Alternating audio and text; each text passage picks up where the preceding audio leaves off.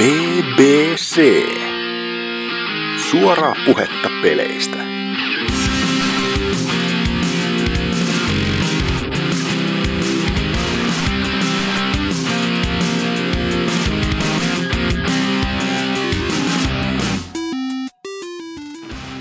No tervetuloa Pelaajapodcastin jaksonumero 111, joka sattumoisin sattuu olemaan kerrottuna 6, niin tällainen randomi numero kuin 666 ei liity mitenkään mihinkään tässä jaksossa, mutta tällainen pieni fakta kaikille kuulijoille. Ja tänään meillä on täällä pelleilemässä tällaisia henkilöitä kuten Drifu Moro, Vulpes Arctos, Satan is my lord, ja Hazuki Piste EXE. Moro. Ja hostina ne toimii tänään ensimmäistä kertaa neitsyyttään menettämässä Tootsi 3/6. Eiks olekaan Tootsi? No ei vittu.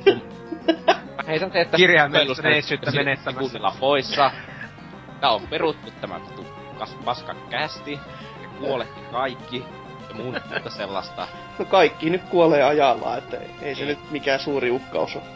No ei siis riippuu, että minkälaiseen niin, demonin jälkeläinen sattuu olemaan, mutta sekin on taas tällainen henkilökohtainen asia, ettei meistä tarvi avautua tässä.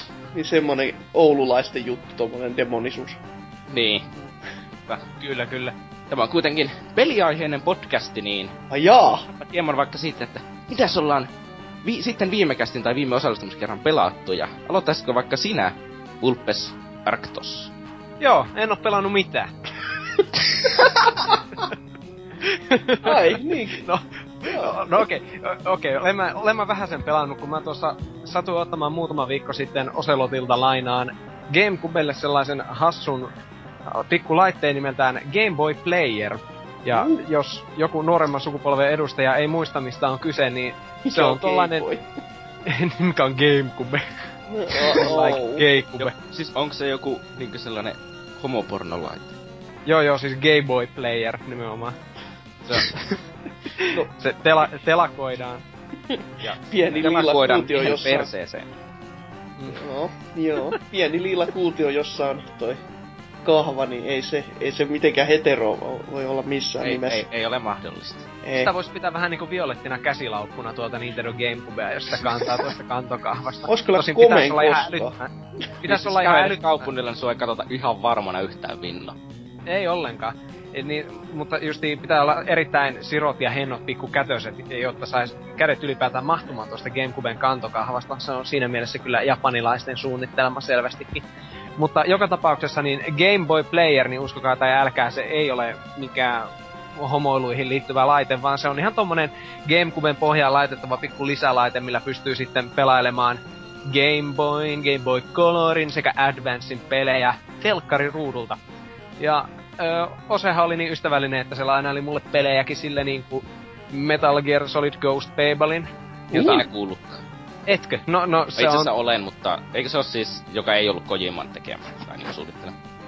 Onko näin? Hazuki varmasti tietää paremmin. En mä muista yhtään, mutta hyvä peli se silti on.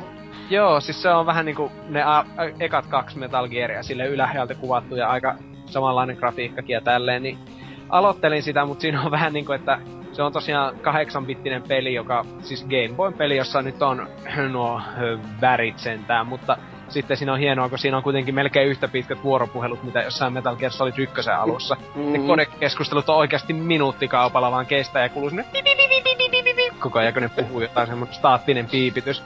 Ja justiin lähtee järki. No joo. Niin vedin joku ekan kentän ja tokaa kenttää vähän sen ja tallensin muistaakseni ja se oli sitten vähän siinä. Mutta mitä muita, niin Link's Awakening, se ihan mustavalkoversio, tuli myös tuossa. Joo, sitä en ole vielä ehtinyt aloittaa, mutta Link's Awakening DX on mun mielestä ehkä paras 2D-zeltä, mitä olen itse pelannut, en ole kyllä ihan kaikkia pelannut. Ja Miniscapinkin sain tuohon matkaan. No se on kyllä aikatemppu, siis sehän ei oo millään tavalla niin kuin oikeassa elämässäkään halpa teos, elikkä nyt vaan ikilainaan ja... Oho, Oselot, en mä muista mitään tämmöstä. Lähetä Hazukille sen turvaan. Niin. Ei mulla on jo oma kappale. Siis sehän on oikeesti. Siis se peli on 50. Kuullu. Mitä kaikkea sulla ei ole? Ootko Dendiä? Kyllä niitä on vielä aika paljon puuttuu, mutta kyllä tässä nyt alkaa rahatkin loppua sitä myötä, että kyllä pikkuhiljaa vois vaikka tätä tahtia niinku vähentää. Myydä paskoja. No sitäkin. Saimme Rifulta juuri tiedon, että Kojima on itse henkilökohtaisesti kokonaan tehnyt kyseisen Metal Gearin. Okay. Joo, okei. Okay. Justiin, niin se, siis tämä, jota Kojima ei ollut tehnyt, niin oli ainakin tämä Snake's Revenge aikanaan. Joo, siis 8-bittiselle, joo. Eikö se epävirallinen jatkosa vähän niinkö se? Kyllä joo, ne on vähän helppo sekoittaa, koska tämä Ghost Babelikin on semmonen vähemmän tunnettu. Niin. Mutta kyllä mä haluaisin sitä jatkaa toki. Pitää nyt katsoa milloin aikaa riittää. Mitähän muuta? Advance varsin se Oselot aika antaa mulle siihen lainaan, siis ton kakkosen, mutta sitten pelikotelo olikin tyhjä, joten se sitten silleen, et aijaa, täällä on joku muu jo lainannut. Niin. Sillä on ollut paremmat suunnitelmat selvästi, että se on niinku onnistunut tavoitteessaan jo, koska sekin on aika harvinainen peli. Siis mulla on kysymys, että miten Game Boy-pelit, niin miten ne on saatu silleen, että no kuinka kamalalta ne näyttää sillä televisiossa? Niinkö siis? Yllättävän hyvältä, mikä on täysin uskomatonta, koska niiden resoluutiokinhan on niinku tyyliin jotain 180x180 jotain tämmöstä. Niin siis mä olettaisin, että ne näyttää ihan ouvon muotoiselta ja kaikkia sellaista, että siihen tulee semmoset pienet kehykset, se sovittaa ne oikeastaan ihan nätisti. Tietenkin se, kun se menee GameCuben kautta, niin eihän GameCubekaan mitään HD-resoluutiota kukkaa ulos. Älä nyt, kyllä, kun modpiirit löytyy ja komponenttikaapelit niin koko lauta. No joo. Löytyykö sulta muuten komponenttikaapeli GameCuben? Löytyy. Oli kallis. Julkaistu vaan Japanissa. Se aivan semmoinen järjetöntä Nintendo-touhuu, mut se on julkaistu niin myöhään sen niinku elinkaaren aikana, että ne ei päättänyt edes tuua sitä muualle maailmaa. Niin. Miksi tuo paska? Niin. Juurikin näin. Mutta joo, siis tosiaan siinä voi laittaa sitten semmoista ihme smoothingia päälle, tai sitten antaa olla kaikessa rosoisessa kauneudessaan siinä 50-tuumaisella televisiollasi, että ei se mitään kauniita ole, mutta paljon siis niinkö käytät sitä sellaisella pikkusella 2-tuumaisella matkatelevisiolla, kun sulla ei ole se iso. Niin, ei tietenkään, ei ollenkaan. Ja itse asiassa mä pelasin niitä tuolla pienemmälläkin, tuolla mun toisella näytöllä itse asiassa, että se on niinku 20 jotain tuumainen. Mutta joka tapauksessa ihan paljon paremman näköisiä kuin mitä kuvittelisi, ja sillä pelaa ihan mielellään niitä. Niin sitten tosiaan kirppiksellä vielä kävin, niin satuin löytämään Pokémon Yellow, niin ostin itselleni. Se oli ihan hyvä. Patterikin jopa toimi, kun mä just mietin, että tää myydään 10. Ei ollut koteloa, ei ollut kansia eikä mitään tietenkään. Mut sitten just kun aloitin sen, niin siinähän oli jonkun tallennus jo, niin tuo pitää kyllä pelata sitten ihan nostalgiapärinöissä. Aika paluu niihin alkuperäiseen 151, vai kuinka muuten niitä oli? Joo, 151 kappaletta. Niin. Ei Yellow-versiossa, onko ne kaikki siinä? Sehän on periaatteessa se Ultimate-versio ekasta sukupolvesta. Ei oo kyllä. Kyllä siinä pitää vaihtaa niitä. Niin justiin. Mut siis, eikö siinä ollut Yellowssa se, että se seuraa vähän niinku se animen niitä juonitapahtumia? On kyllä joo, että Pikachu seuraa eikä suostu kehittymään. Kiva mene Brokkia vastaan taistelemaan tuolla turhalla joulenratalla ja tähän on aina, että pitää ottaa Butterfree sieltä mettästä, että pääsee Brokilla. Tai sillä lailla mä ainakin menen sen aina. Okei. Onks se mitään muuta eroa niinku noihin Redi ja Bluehun? Mulla ei oo minkäännäköistä käsitystä. Siis sä saat siinä kaikki 3 starteria. Okei. Ja sitten rivalilla on Eevee. Joo. En ite tiennyt muuta kuin siitä. Vulpes putos just. Joo, en tiennyt muuta kuin siitä Pikatsun setistä, että no, sillä aikaa kun odottelemme, että Vulpes herää kuolleista, näköjään orgastisesti, niin joo, siirrymme vaikka nousin semmoista mutakuopista. Onko sulla mitään muuta sanottavaa vielä? On. Oota, mä tästä just niinku nousen täältä Kalman suosta, niin sen vaan sanon vielä loppuun, että Oselot antoi minulle myös mukaan sellaisen pelin kuin Castlevania 2 Game Boy-versio. Eli tämä legendaarinen Adventure, joo, juuri. Mitä se meni? Onko se Castlevania Adventure 2? Joo, 6 sinne päin. Castlevania 2 Adventure, no ihan sama. Mm. Jotain sinne päin kuitenkin, niin tämä on se legendaarinen peli, jonka ohjekirjassa muistaakseni luki nämä Kalma Aslakit ynnä muut.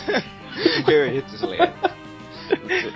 Miten muuten Castlevania 1 Game Boy, miten se eroaa tuosta normi Castlevania 1? Se on ainakin lyhyt ja ankea ja siinä on eri kentät. Eli eri peli. Käy, on, niin.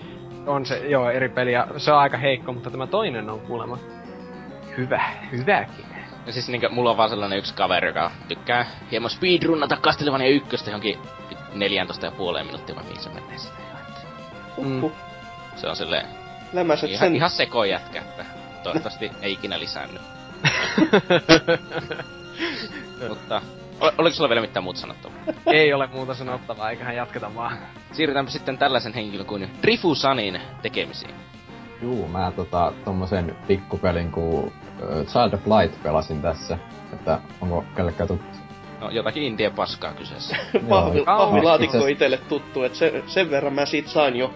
Elikkä siis menin ite ostamaan sen Limited Editionin, missä tuli hieno koodit sieltä sisällä. Ja sitten valitat, että sulla ei riitä rahaa mihinkä käyt pelaa niitä. No se oli 20 ja se oli kyllä sen näköinen, että ihan niinku ajattelin ja harkitsin tässä ihan niinku pelatakin sen aika nopeasti läpi. Et... Joo, kannattaa kyllä se. Mä sen pelasin just ja se oli kyllä hyvä peli sillä. Ei se vähän yli 10 tuntia se kestää, että hintasekseen ihan hyvä pituus. Ja niinku, ja se on niinku roolipeli, hyvä taistelumekaniikka, hyvän näköinen. Se on vähän niinku satutyylinen kokemus. Siis se on 20, onko se digitaalinen kuinka paljon? 15€ Steamissa. Ja siinä sitten kuulette, että minkä takia Wolfenstein, kun se 10 tunnin kampanja 60€ ei oo ihan kiva juttu.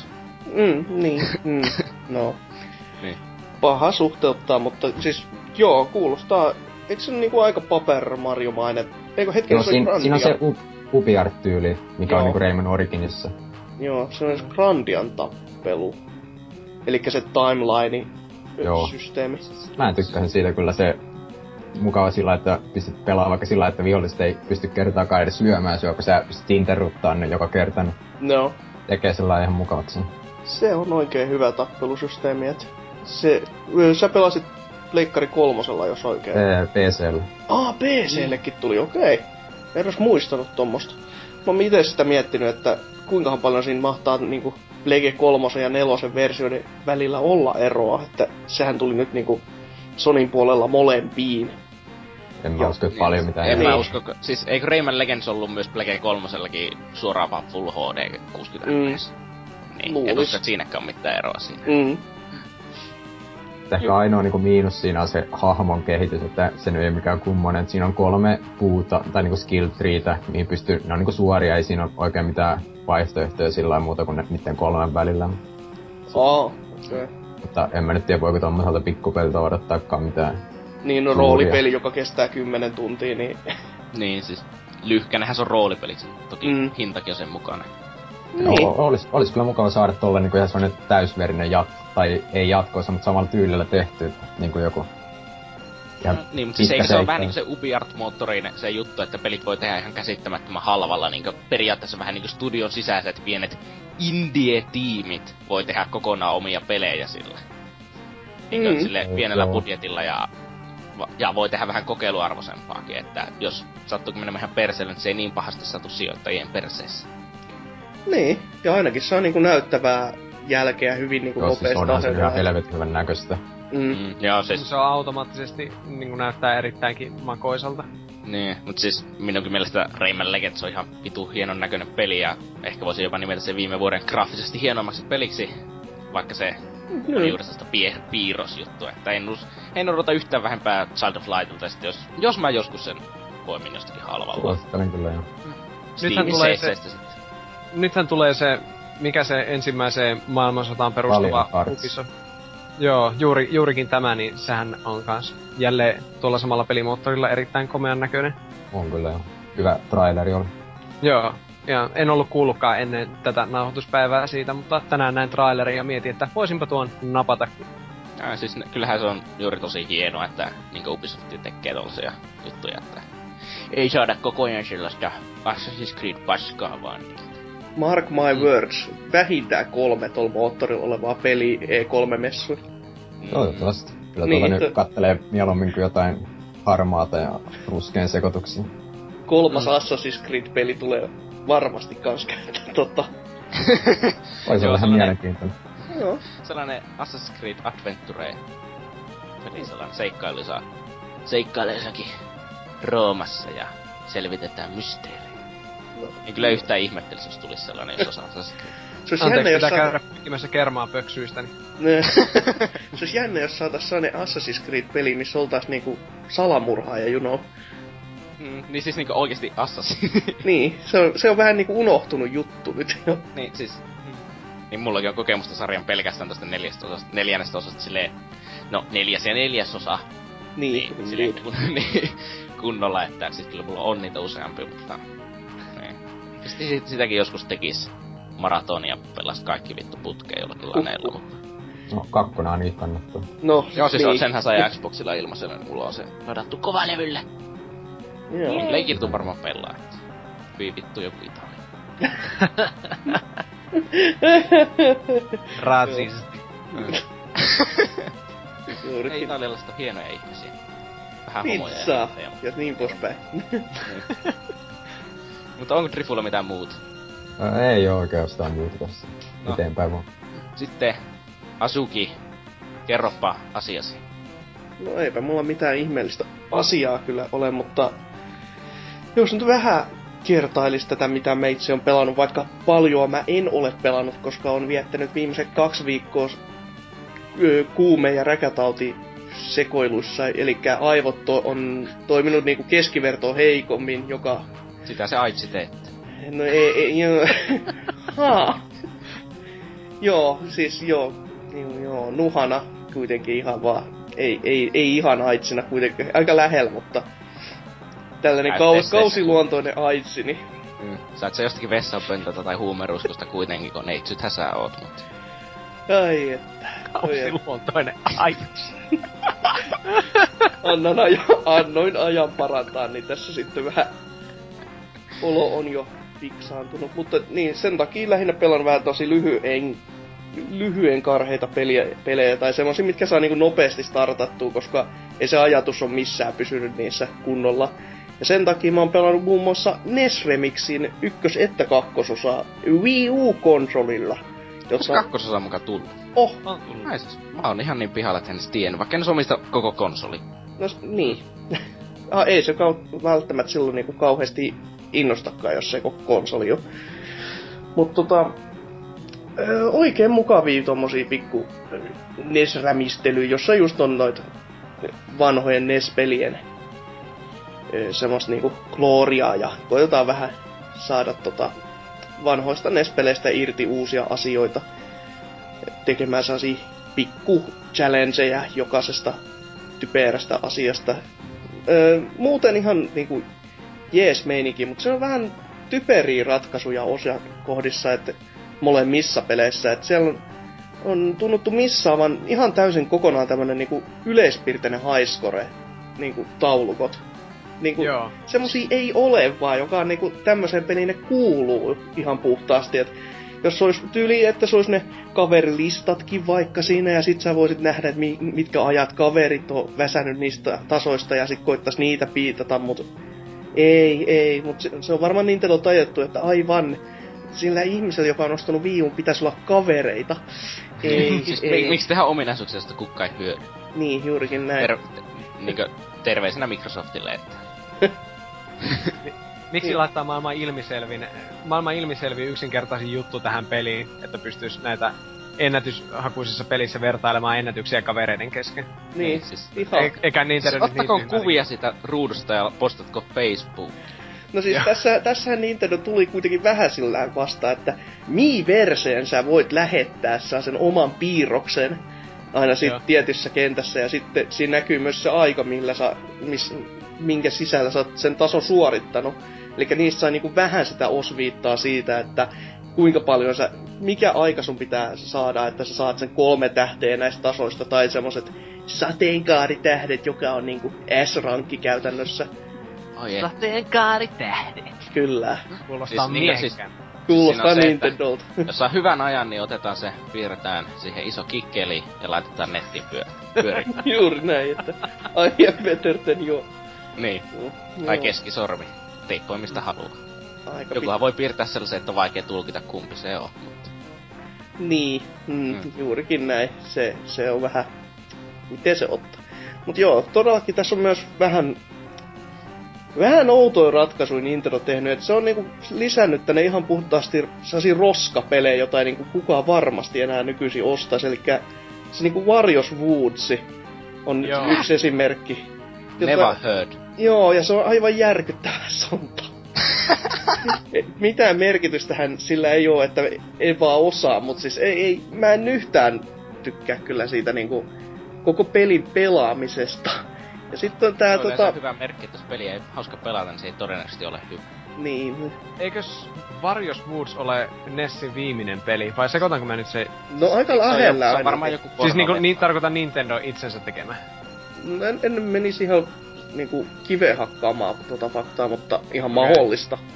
Eikö mä muistan, että 8-bittisellä Nintendolla Amerikassa on yksi peli, jolla on tämä nykyaikainen ESRB-rating, niinku ikäraja-rating, että se tuli niin myöhään, että se oli jo keksitty. Oho. Se on olemassa yksi peli, joka saattaa minun mielestä olla tuo. No joo, ihan sama. Mä varmaan sekoitan sen johonkin toiseen. Mä oon muuten tosi pettynyt, jos Warriors Woods ei oo myös niinkö Varjo pornoleffan nimi. Varjo Woods Beach. Joo. Ja sit se on niinku oikeesti... No pinballin lisääminen siellä oli... Se on vähän silleen niinku... Outo ratkaisu kans, että se... Se vois olla hyvä, jos se ois niinku kunnollinen flipperipeli, mut kun se on se vanha 8-bittisen pinball, niin se ei toimi niin hyvin kuin sen haluis toimivan. Elikkä yksi kenttä, joka on tehty huonosti ja sitä sit pitäis hakata siinä piukassa, mut ei pysty. Ja sit siellä on muutamia tehtäviä, jotka on, ainakin tuossa kakkososassa oli niihin painostettu vielä enemmän, jotka on aivan järjettömän typeriä. Siinä mielessä, että ne on niinku, ei siinä, että se tehtävä olisi niinku huonosti tehty tai se olisi vaikea, mutta se on niinku sellaisia, jotka tappaa vaan aikaa. Et esimerkiksi jos sä aloitat ensimmäisen Kirbin ja ihan eka tehtävä, niin sen ensimmäinen osio siinä kokonaisuudessa on se, että sä kattelet Kirby-pelin intron läpi. Se kestää ihan järjettömän kauan ja sä et tee mitään. No niin, siis sehän on vähän niinku nykyaikainen peli. Periaatteessa sama asia, kun pelasit Valkin Deadia, ettei tee mitään ja kattelee vaan. Metal Gear Solid tulille ja sitten tekemään justi jotain lasagnea sillä väliin. Niin. Siinä vaiheessa, kun pelaaminen alkaa, niin alkaa olla lasagne valmis myös uudessa. Niin. Just silleen, mutta enhän mä nytkään voi pelata, pitäis syödä. Mut joo. Näitten lisäksi kuitenkin sitten on pelannut myös jotain muuta, elikkä vähän testailin tuossa Trials Frontier-peliä, joka siis Androidille tässä pari päivää sitten tuli. Ja on kyllä outo Trials-peliksi. Et en niinku... Se ei tunnu ollenkaan Trials-peliltä, meikäläisen mielestä, että se... No, eikö siinä vatkata tattia tarpeeksi nopeasti? Siis ei vatkata tattia, koska pitää pelata kosketusnäytöllä tantantaa. Eikö siinä Pleikka 3-ohjaan tukea? En mä tiedä edes. Voi olla, mutta en mä tiedä, miksi tarttis olla. Kännykän ja taskusta ottaa sitten joku pleikkariohjaamme ja sitten... No niin. Niinhän voi tehdä jollakin automatkalla, että laittaa se telinen siihen niinku eteen, samaan aikaan kun ajaa autoa. Sitten statit siihen niinku rattiin ja kääntelee sitä rattia samalla. Ja joo, ajaa auto. Joo, ja sitten yhdistät jonkin auton akkuun vaan silleen, että saat niinku voit ottaa se sun neliytimisen tietokoneen sieltä. Ei. Ja pistää... pelata matkalla PC:llä. 400 wattia virran kulutusta, jee. Kyllä. No. Mut joo, siis todellakin tää... Sanoin, että tää ei tunnu niinku Trials-peliltä, niin johtuu siitä, että pyörii meikäläisenkin luurilla, joka kuitenkin on aika... rahareikä, elikkä teho löytyy. Niin pyörii sillä aika huonosti. Et silleen niinku framerate on aika sitä... Mikä puhelin sulla? Asus Padphone Infinity. Elikkä meikäläisellä on... Tablet, siinä on tämmönen... custom romilla?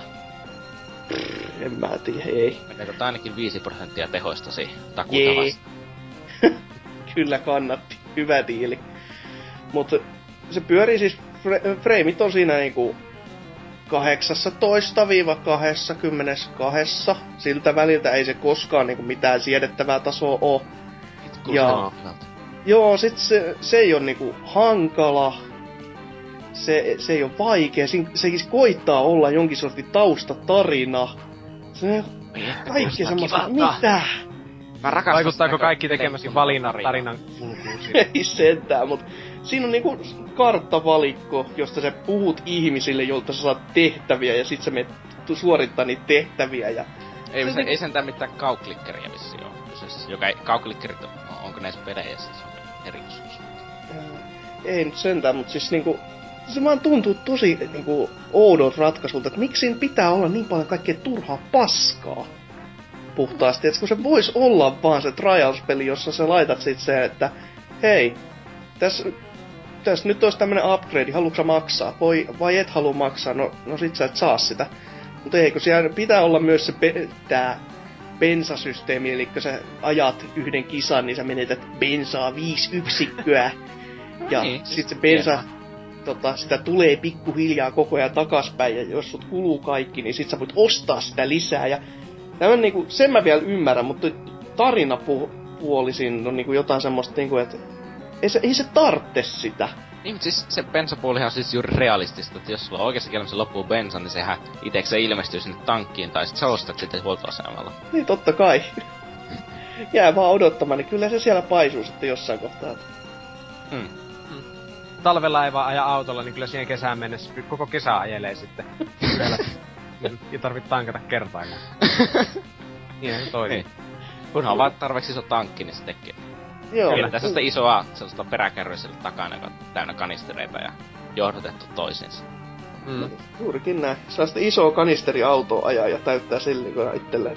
Laittaa sinne 2 tippaa silloin, kun syksy on ja oottelee kevääseen saakka. Näin se toimii. Kyllä, dinosaurukset kiittää. Ja... Joo, tän lisäksi vielä testasin tossa vähän tän päivän aikana Skullgirls Encore-tappelupeli, joka vihdoin ja viimein tässä... Onko se nyt viime kuun vaihteessa tyyliin vai... tässä kuitenkin saapui niin kuin jopa Suomen Store, eli tässä on ollut semmonen pikkujuttu, joka voidaan jopa mieltää aika fiaskoksi, eli EUn puolen PSN on taas niinku kussu ihan huolella tämmöstä pikkukehittäjää kautta julkaisijaa niinku naamaa ja... Itse mä rakastan kyllä tätä Sonyn internetpalvelua. On. Siis PSN on nyt, tai varsinkin EUn PSN puolella on ollut nyt jotain pikkuhämminkiä muutenkin, että Pleikkari 2 ja PS1 pelit, niinku kategoriat on hävinnyt totaalisesti sieltä ja... Häh? Niinhän sitä valitettiin internetissä niin aikaisemmin tänään, tai viime yönä, en muista. Kyllä. Ja sit sieltä löytyy vanhoja tarjouksia, jotka ei oo voimassa ja... Siis... Mestarikonsoli. On. Ja sitten ylipäätänsä tää pienten julkaisijoiden paskakohtelu. Et, ei, siis ne tarjoukset ei oo muuten vaan voimassa sinulle, kun sä oot niin huono. Ilkeetä. Mut siis sama homma tässä on käynyt niinku Axidille, joka on siis julkaisee muun muassa Corpse Party pelisarjaa, koska mä jouduin heidän kanssa keskustelemaan aikoinaan tästä, kun siis pieni lafka USAssa, joka koittaa saada peliä niinku Euroopan markkinoille, mut EUn PSN puoli vaan on sitä luokkaa, että niiltä ei kuulemma tuu minkäännäköisiä vastauksia läpi. Ja sit jos se peli julkaista, niin Axid ei esimerkiksi edes tiennyt, että miksi. Siis siinähän on se niinkö, että eihän Sony loppujen lopuksi tarvittaa tuolla nettipuolella mitään täällä Euroopassa, kun ei oo kilpailua. Niin, eihän mut olis se kauhean kiva, jos niitä pelissä saatana vaikka läpi, kun niitä koitetaan niinku tuon myyntiin. Mut hyvin moni niinku tämmönen niinku julkaisija on ihan pimennossa näissä. Et mä just tänään viimeksi luin siitä tuolta Skullgirls Encoren puolen niinku kehittäjien foorumeilta, että se, että mistä ne sai tietää, että tää peli nyt niinku julkaistiin niinku myös aika monessa Euroopan maassa. Että oli jossain niinku Britanniassa tullut tossa maaliskuussa jo ulos, mutta sitten se ei Suomessa eikä muissa Pohjoismaissa ja monessa muussa pikku tämmöisessä maassa niin ei ollut tullut ollenkaan, niin ne sai sen tietää, että se oli niinku nyt julkaistu siitä, että joku fani ilmoitti heille, että PSN blogissa oli teksti, että nää tulee nyt tänne. Ja niin, ne on sen myös... kehittäjä, ja ne ei saa edes siitä viestiä. On kyllä hienoa, mutta siis sehän oli se, mikä se ihme, jos heilutetaan tätä isoa keppeä ja hakataan palloa, se peli. Pesäpallopeli, eikä baseball, siis se joku, joka ilmestyi ihan vasta. Okei. Siis kaikkialla muu, niinku joku MLB tai joku sellainen. Joo, okei. Niin siis, sehän ei ilmestynyt Euroopan storeen Pleikka neloselle tuntemattomasta syystä. Niinkö samana päivänä, kun se olisi pitänyt ilmestyä, ilmoittaa, että se ei muuten tuu tänne. Oh, okei. Okay. Ihan hyvä silleen, että mikäs tässä? Ei. Mut siis, tää on aika uskomaton hommaa noin niinku Pleikan puolelta, että en voi käsittää, että mitä ne siellä ajattelee. Tai no tarkalleen ottaen ne ei varmaan ajattele. Se on varmaan kaksi nörttiä jossakin Irlannissa pyörimässä hieman kossupullo kädessä jossakin tuoleella, että... Joo. Niin. Ja siis näissähän oli vielä myös semmonenkin, että kun nää meinas kikkailla niin, että näillä olisi... Nämä uudet hahmot, mitkä tähän peliin piti tulla nyt, kun ne sai sieltä Kickstarterin vai Indiegogon kautta sen rahoituksen, niin uudet hahmot tulisi niin, että ne on ilmaisina tietyn aikaa, kunnes sitten niistä tulee maksullisia. No, USAssahan tää homma on toiminut, mutta sitten kaikkialla muualla, niin joo, vähän sinne päin. Elikkä nyt ainakin yksi uusi hahmo ja itse peli on saatu Suomeen silleen, että jos sä omistit vanhan pelin, niin sä sait uuteen sen sain niinku sen automaattisesti ilmatteeksi itelles. Ja myös tällaisen uuden hahmon kuin Big Band nyt sai sitten jo ilmatteeksi, mutta kun tänään tai no eilen nauhoituspäivästä niin tämmönen toinen hahmo, joka julkaistiin niinku paljon aikaisemmin, joka nyt vasta ilmestyi siis niinku tänne kauppaan, tämmönen kuin Squiggy, niin se ei oo ilmaisena, eli siinä on taas jotain niinku semmoista, että ei voi ymmärtää, että miksi tämmöisiä asioita pitää kustaa? Niin, mutta siis se on vähän niinku tuolla toisellakin konsolivalmistajalla sellaisia ihmejuttuja, että ei saa julkaista pelejä niiden alustalle, jos ne on julkaistu jollekin toiselle aikaisemmin. No niin. Niin, ja sekin on kyllä taas järjenjuoksua parhaimmillaan. Siis se on kyllä hienoa tämä nykyinen konsolipelaaminen. Oh. Onko se peli edes hyvä sitten? On, siis vieläkin ihan puhdasta skalkeuslaatua, että sitä tykkää pelata ja tuolla nyt... Pelasin kerran Big Band-hahmolla läpi, niin on se kyllä aika hämmentävä hahmo, koska siis se on käytännössä jättikokoinen sadetakki, jonka sisällä on joku jättikokoinen musta mies, mutta... se on mies, jos sen pelin nimi on Skullgirls. Niin, siis aivan. Niin. Sehän tästä jännää tekee. Siis sehän on neekeri, niin eihän sillä ole sukupuolta. Mut niin, siis tähän hahmolta käytännössä... kasvaa saksofoni selästä ja siis kaikki liikkeet pohjautuu jonkin sortin soittimiin, eli sieltä tulee niinku rumpupedaaleja ja siis symbaaleja, millä se hakkaa niinku vihollisia. Ja sitten on muutama semmonen hyppyliike, missä se jalkojen tilalle tulee jonkin sortin huiluja, just tämmöstä, että mitä helvettiä mä pelaan. Se toimii yllättävän hyvin se hahmo ja sillä on mukava pelata. Et ihan sinällään onnistunut. Ja hyvinkin monipuolinen ja jää mieleen. Joo, no varmasti. Tääkin siis lisätä tähän listalle, niin pelit joihin en koske. Niin, mut siis kyllä tää nyt, mitä mä googlasin, niin aika hienolta näyttää. Tietenkin tää on tällaista animu-paskaa tää itse peli, mutta... Ihan hieno, mutta animeni paska. Niin. Hoi että. Mutta joo, en mä sen ihmeellisempiä tässä oo pelaillu, et... Mitä tät nyt vartin verran jo vuodotteli paskaa? Sano. Minä itse henkilökohtaisena ihmisenä olen pelannut tällaista pikkupeliä, kuten viime viikolla, kuin Dark Souls 2, joka on muuten siis aivan vitun hyvä.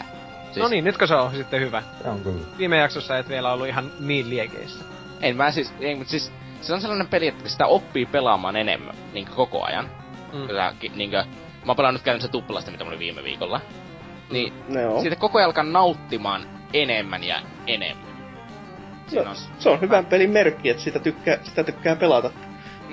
Siis se on ihan käsittämättömän hienoja ne uudet alueet, että mille mä oon päässyt ja kaikkea sellaista. Ja siis, mutta on siinä myös sellaisia ihmeasioita tullut esille, että joka on nyt niinku selviää, kun pääsee vähän pidemmälle, kuten että jos pelaajasta tulee niin paljon parempi se pelin edetessä, niin se pelin vaikeustaso ei käytännössä skaalaudu ollenkaan. Siis joka johtaa siihen, että mä kuolen ehkä kerran tai kahdesti per niinkö bonfirelta bonfirelle silleen niinkö, että käytännössä mä etenen koko ajan. Se on tietenkin hyvä asia, silleen periaatteessa etenee koko ajan, mutta on se vähän niinkö helppo, varsinkin kun bonfiren väli on siinä niin lyhkänen. Joo, niitä on paljon enemmän kuin ekassa vielä. Kaverillahan kävi sillä lailla boxille, kun se julkaistiin, niin siinä oli joillakin pelaajilla iski Xbox 360 semmonen kauhea bugi, kun oli 2/3 pelistä mennyt, niin yhdestä paikasta ei vaan päässyt eteenpäin. Se meni pelin pysäyttävä bugi, ja se joutui odottamaan 3 viikkoa sitä patchausta siihen, niin sillä ei sitten ollut muutakaan tekemistä, kun se halusi pelata sitä, niin se pelaili sitten niitä samoja alueita siellä, niin sitten just kun se pääsi sitten etenemään, niin se oli pelannut sitä niin paljon, että se hahmo oli aivan ylivoimainen kaikkeen verrattuna just tästä skaalauksesta, että se vaan niinku lollotteli sitten sen loppupeli. Ei, mutta siis niinku en mä ite silleen oo huomannut sitä niinku, että siis periaatteessa sä voisit aika pieni, niinku aika hyvä, niin sä voisit aika pikkulevusena ja huonolla kamoillakin juossa niillä alueilla, missä mä tällä hetkellä olen. Kyllä. Mm-hmm. Sen takia, koska siis mun damage on ehkä tuplaantunut siitä, mitä se oli alussa jonkin verran. Ehkä hieman enemmän. Et ei oo käynyt mitään 5-kertaistumista tai sellaista, niin aika monessa roolipelissä. Ja hahmollakin on HP:tä vaan itse asiassa aika marginaalisesti enemmän. Niinkö silleen. Tietenkin stamina on paljon enemmän ja enemmän invincibility frameja, kun tää tekee väistöliikkeitä, joka muuten myös aika ärsyttävä, kun tällä hetkellä se on silleen, että mä jäin jummiin sellaisen kilpikonnamiehen kanssa johonkin nurkkaan. Se käveli mua kohti ja mä olisin seinässä. Kilpikonnamies, oliko se nimi Donatello? Aika lailla. Se oli sellainen metallikilpikonnamies, sillä oli sellainen jättimäinen moukari. Se aina löi näin ylhäältä, niin mä vaan rollasin just oikealla hetkellä, se ei tehnyt mun mitään lämää, vaikka se löi minusta läpi vaan niinku siis. Sitten siinä oltiin se 2 tai 3 minuuttia, kun mulla oli rikki ase ja mä yritin vaihtaa asetta niin nopeeta, että se ei kerkeä lyödä minua siinä välissä. Tuo kuulostaa ihan siltä, kun meikä tappelee aina baari-illan jälkeen täällä Oulussa. Tyyppi yrittää tulla hakkaamaan isolla moukarilla ja mä puolustaudun. Kaupalla taistelen vastaan. Sä teet kuperkeikan sitä moukarin läpi aina ja et ota damage. Oh doge. Normi perjantai joo. Moukarin läpi ja joo. No, opiskelijalla torstai on uusi perjantai. Niin. Mut siis, tähän saakka juuri niinku on ollut sellaisia tosi pettymyksiä juuri bossfightissa. Ja sit on myös sellaisia tosi hienoja bossfightteja, kuten muun muassa bossi, joka kutsuu pelaajia pelaamaan toisia pelaajia vastaan. Että kaikkea sellaista hienoa online interaktioita. Se on kiva bossi silloin, kun ne toiset pelaajat ei lakaa ihan helvetisti siinä. Joo, siis mulla kävi kerran sille, että se lakasi ihan vitusti. Se oli ainoa kerta, kun mä kuolin sille bossille. Toisella kerralla se ei spawnannut ketään tosta pelaajaa ja mä vaan ounasin sen, koska se oli... Sama juttu myös silloin, jos sä itse meet siihen niinku spawnattavaksi, niin yleensä siinä on ihan helvetillinen lagi. Se on ihan onnistunutta sitten, et... Mut siis se oli ihan naurettava helppo silleen, kuitenkin. No loppupeleissä joo, taisi siinä itse pari kertaa kuolla, kun ei niinku... taas silleen kunnolla edes yrittänyt, tai näin mä ainakin siis väitän, mutta niinku, ei se nyt mitenkään maailmanlopun hankala ollut, et ei se mikään Iron Keepin helvettiä ollut, et... No, mitä Iron Keep helpoin alue? Smelteri ekalla. No siis, mulla meni Smelter omassa maailmassa ekalla, että mä sitten niin toisten maailmassa mulla kun mä en suostunut käyttää Humanef-fykyjä, niin mä sitten jotakin 30 kertaa vittu silleen niinku laitoin summonsainin maahan ja ootin, että joku summonettaa minut, ja sitten mentiin yhdessä sinne bossille, sitten se kaveri oli sellainen just ennen bossia vieri laavaan, tai... Mä ymmärsin noin 3/3 noista sanoista. Humanef... fiksy... joo, noniin. Sotepäri kuumana siellä otat näitä ylös ja sit tarkistelet ilta tunneena, että... okei. Kyllä mä voin niinku tässä vasta suositella Dark Souls 2 niinku käytännössä kaikille. Sillä poikkeuksella, että jos sulla on niinku 2-vuotiaan kärsivällisyys, siis... Jos oot sellainen, että sä et kestä yhtään sitä, että sä epäonnistut jossakin. Se ei oo oikea peli sinulle, mutta kun sä pelaat sitä, susta tulee parempi pelaaja. Se on näin. Kyllä tosta on parempi mun mielestä lähteä liikkeelle, kun ekasta Dark Soulsista. Joo, siis mä sanoisin, että se on itseasiassa nytten niinku ajo. Mä oon tietenkin paljon parempi siinä, mutta tällä hetkellä se tuntuu, että se peli ei kovin usein laita mitään oikein epäreiluja juttuja, että sä tee jotakin tyhmää. Ja samalla myös ne viholliset on kohtuu helppoja silleen, että niiden iskut on hittaita, ne on niin helppoja backstapätä ja kaikkea sellaista. Ja yhdistettynä siihen, että voi olla paljon raskaamman panssarin päälle ja rollata yhä niinkö nopeasti. Niinkö verrattuna ykköseen, niin se on vaan, sanoisin, että helpompi peli. Helpompi kyllä, mutta jotenkin niin vaikea nähdä se ite vielä mitenkään reilupana, kun näkee, on niin kuin nähnyt niin paljon niitä kaikkia sellaisia typeriä ratkaisuja, kuten just se, että siis kun sulla ei ole mitään väliä, että mikä armori sulla on puhtaasti mun mielestä. Koska niin, kaikki, siis kaikki pois on sitä luokkaa, että kun vihollinen lyö suhun, niin joko sä kuolet tai sä et kuole. Oli sulla armori mikä tahansa, vaikka sä juoksisit alasti siellä. Niin, mut siis sen takia mä katsoin jotakin speedrunaa ja ne vittu 5 minuutin kohdalla instakillaa bosseja joillakin ihmeen superspelleillä ja juoksee alastomana siellä. Se tuntuu olevan se taktiikka pelata tuota peliä, niin jos haluaa oikeesti osaa. Ollihan siinä on paras armoria. Niin. Onhan se näin. Eksejä tai sellaisia käyttää. Vittu. Tulkaa PvP-hän, niin saatte turpaa. Paitsi, että mä en ikinä voittanut yhtään PvP, niinkö sellaista duelia vielä, että... Toki mä oon pelannut vasta 2. Että se ei oo kovin prosentti ehkä. Ja kumpikin niistä oli niin vitun lagisi, että mä löin vihollista. Se ei ottanut damagea. Ja yhtäkkiä backstappas minut sivulta. Joo, se on ihan normipäivä. Siis, ja se oli ennen kuin mä sallin Cross Region Playn. Et nyt mä sallin sen Cross Region Playn sen, koska mä ajattelin, että vittu se laki muutenkin ihan sama. Ja kun kerran laki muutenkin, niin sama lakia sitten oikein olan takaa. Niin, panokset kovenee, että saadaan vähän jännitystä tähän. Niin. Saatan minäkin voittaa sitten vahingossa, koska taistelukenttaa tasoittaa. Pitää ennakkoa, että missä se vihollinen voi olla muutama sekunnin päässä. Jos se pinni se 2000. Niin, ihan kiva silleen, että... Mut siis kyllä se niinkö... kokonaisuutena on erittäin hyvä peli tähän saakka, että... Siis tietenkin en ole ihan loppuun saakka vielä suorittanut, voi se vettää jotakin kamalia persraiskaksia tuon viimeiset 25% ehkä. Mutta... Mutta siitähän sä tykkäät. No niin, mä tykkään siitä, että mä pelaan pelit viimeisellä vaikeustasalla, niin... Vähän kitiset, mutta tykkäät kuitenkin. Niin. Viimeisellä vaikeustasolla, oho. Mietin vaan tässä, että kun se New Game Plussa aina luo sitä vaikeutta vähän, niin... Et ajatellut sitten niinku seuraavaa 2 vuoteen muuta pelaillakaan vai et? Siis mä varmaan... Tai sitten mä vitusti teen silleen, että mä farmaan Bonfire asketikkeja ihan vitusti. Ja heitän niitä koko maailman täyteen sille, että se on... Mä oon New Game Plussassa, mutta se maailma on niinku se New Game 20 plussaa. Se alkupaikkaan vaan, niin saat niistä 3 maagisesta pigletistä semmoset jättimöröt, että niin. Oksa on pois. Ne kestää sen 2 tuntia tapella ja instakillaa. Oma pikku pomotaistelu siihen niin. Alkuun aina. 3 possua, pientä possua. No mutta ihan turhia tappaa, niin sitä ei saa mitään. Mä tappoin niitä itse. Paitsi iloa. Niin, jotakin 2 minuuttia tappoin luontokappaletta. Tappoi jotakin 2 minuuttia niitä ja sitten oli tosi pettynyt, kun ei pudottanut. No siinä pitäisi olla jonkin sortin vähän tämmönen bobimainen ratkaisu, että siellä joskus saattaa ilmeentyä sellainen 4. sika, jota sun pitää sit seurata johonkin paikkaan. Ja sit siellä tietyssä paikassa, kun sen tappoi, niin siitä sai jonkun asetropin vai... Ei, mutta siis minun ymmärtääksenihan siinä onkin josakin sellainen, että siinä on jotakin tiettyjä vihollisia. Yhdellä kerralla sitten joku 1 tuhannesta mahdollisesti niistä spavnaa 1 ylimääräinen, joka seuraa pelaajaa. Niin, jotain just tämmöstä. Siinä minusta oli joku sellainen juttu, mutta... En ajatellut ottaa selvää tarkemmin, että mikä se oikeesti on. Mutta, siis mitään muuta mä en oo pelannut, koska se peli syö minun elämäni, mutta niinkö... Vai sielusi? Haha! Kattelinkö tuon peli pelas tuota... Skyrimeen, siinä tuli sellainen lohikärme, tuli hyökkäs vampyyrin kimppuun. Vampyyri one-shottas lohikärmeen silleen niinkö, että sille ei yhä melkein täyt HP sille lohikärmeelle. Dragonborni imee lohikärmen sielu, ja lohikärme on luurankona ja lähtee lentää ja on kuolematon ja tappaa kaiken. Oh. Sitten ladataan edellinen savetus ja ollaan onnellisia. Hyh. Sitten tallennetaan ja jatketaan pelaamista, koska niin. On siis se on hauskaa, jos on loppupeli sinne kuolematon lohikärme perässä. Haastettila. Siinä on niinku speedrunille syytä jo. Parempi juosta tai tulee kuolema.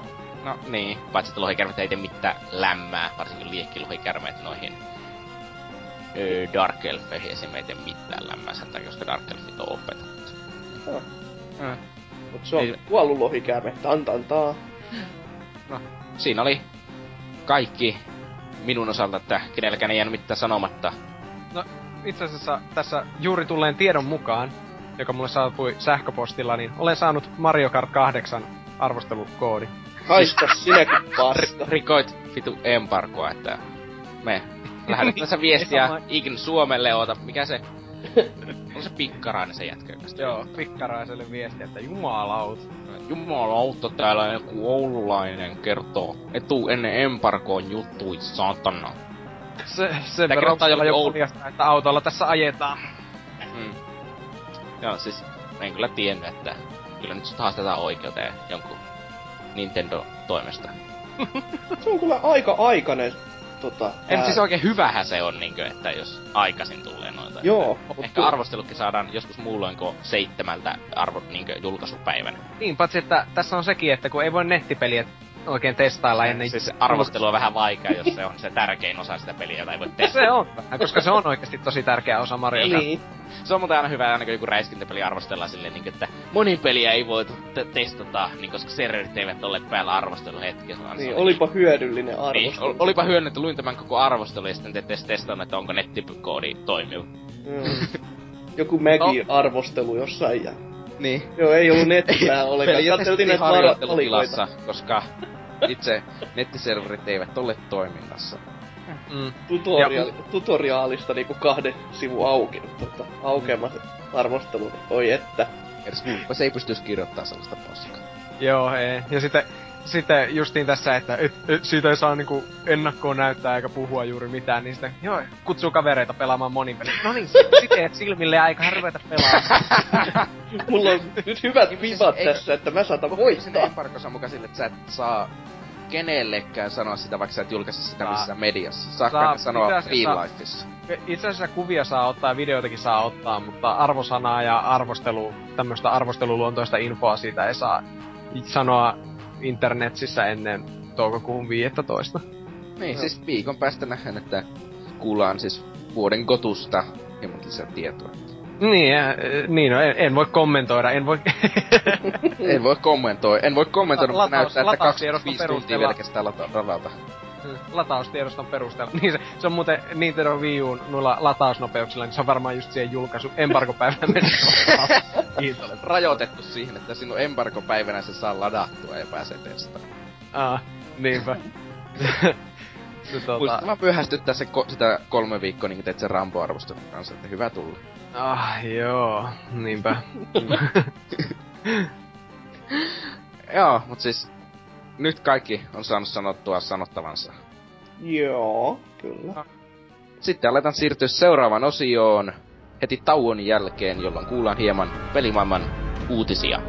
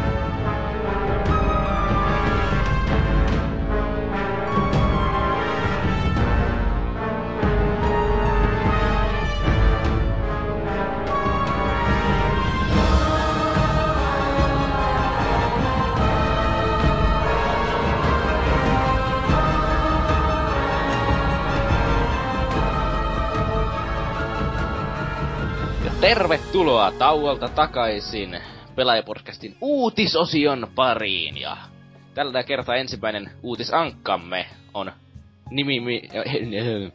herra nimeltä Vulpes Arctos. Voi nyt kirottua! No niin, siis tosiaan tämä minun uutiseni on aivan huikea, niin kuin aina. Eli tällainen kuuluisa ennustaja, oikea orakkeli Orvokki, nimeltä markkinatutkimusyhtiö International Data Corporation on kertonut kristallipallonsa perusteella, että vuonna 2016 PlayStation 4 hallitsee konsolimarkkinoita. Wow! Ja tosiaan... ja se oli oikeastaan se uutinen, että joku yhtiö sanoi, että näin käy. Tähän ei kyllä varsinaista kristallipalloa tällä hetkellä välttämättä tarviskaan, mutta... En usko, että tarvii.